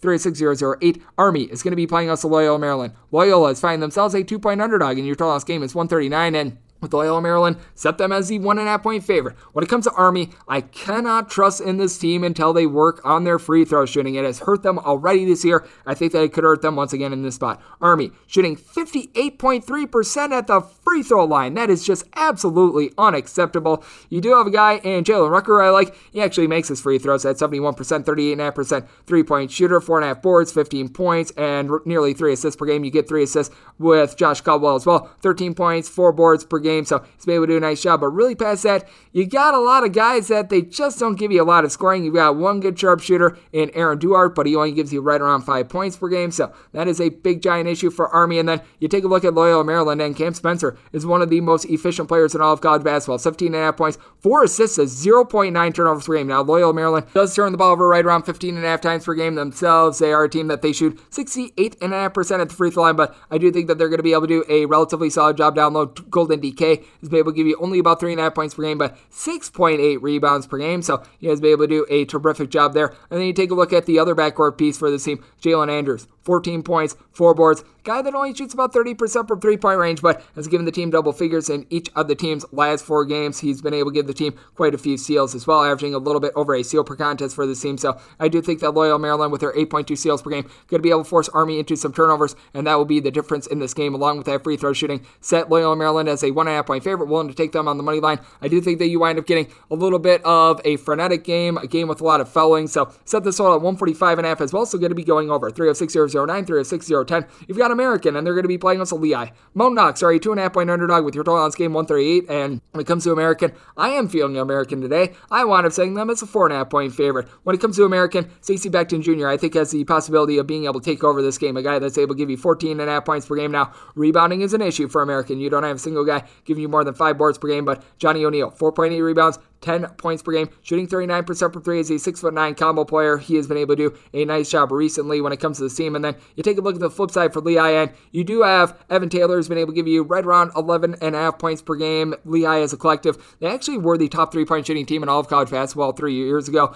Now they're shooting about 31.5% from distance and turning the ball over 16.4 times per game. They've been without Marquise Wilson the last few games, a guy that's able to give you 11 points per game. Now Jamarl Wilson is able to give you 12 points per contest, so he's able to do a good job. And Dominic Parolin, though he only gives the team six points per game, six half rebounds, he's able to give you a little bit over a block per game as well, but when it comes to American, I think that the fact that Lehigh doesn't necessarily do the greatest job on the glass certainly going to be able to help them out when it comes to American. This is a team that, with regards to steals per game, they force right around six and a half. They're not necessarily great at pickpocketing, but they themselves can make far fewer turnovers at right around 13 and a half. I think that that's going to bode very big. I think that this is going to be a relatively sloppy game. I wound up saying this total at 134 and a half as a result, going to be diving under and with American. One lay up to four and a half, so laying the points and we wrap things up with 306 011, 306 012. You've got Central Connecticut State, and they're going to be hitting the road face off against Rutgers. Rutgers is finding themselves as a 21 and a half point favorite, and your total on this game, you're finding it at a 135 and a half. I originally had Central Connecticut State as a 20 and a half point underdog, so I was looking at them anyway.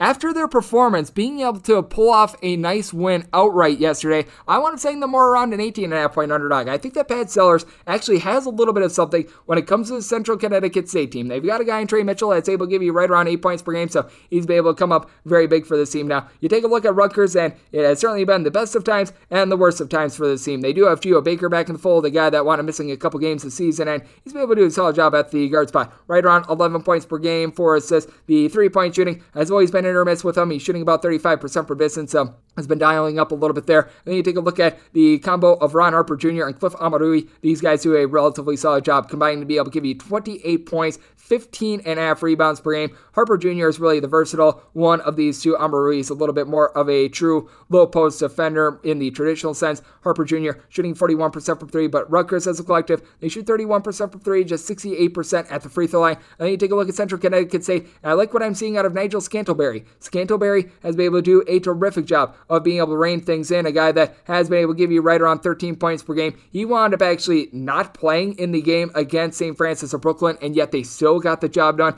It's going to be questionable as to whether or not he's going to be playing in this game. It is assumed that he is not, but if he does, that is a little bit of an added bonus because Andre Snoddy has been able to step up for the team down low, has been able to give you right around seven rebounds per game. And then for Central Connecticut State, the guy that was really able to step up in that game without Scantlebury, Ian Krishnan. He was able to give the team 14 points, chipped in their four boards, a guy that's able to shoot in the mid 30s from three point range. So I do like what I'm seeing right now out of Central Connecticut State. They're really looking to grind games to a halt as well. So set this all at 132, diving under, and made Rutgers an 18 and a half point favorite. So going to be taking a look at the points, and that will wrap things up for the first podcast of 2022, Coast to Coast Hoops, the Saturday edition. A big thanks to Clint Domingue over there in the great state of Louisiana with 1037 The Game for joining me in the last segment. If you like what you're hearing from this fine podcast, Coast to Coast Hoops, you're up to subscribe wherever you get your podcasts, Apple Podcasts, Google Play, Spotify, Stitcher, and TuneIn. If you've got a question, comment, segment idea, whatever you for this podcast, got one of two ways out for those in. First one is my Twitter timeline at JaronScorty1. Keep in mind, letters CM. They mean does not matter, so as per usual, please do send these into the timeline and the other way via an Apple Podcast review. If you rate this podcast five stars, it is very much appreciated. From there, you're able to find whatever you'd like to hear on this podcast via that five star review, and I'll be coming at you guys every single day throughout the college basketball season, which means coming at you once again tomorrow. Thank you so much for tuning in.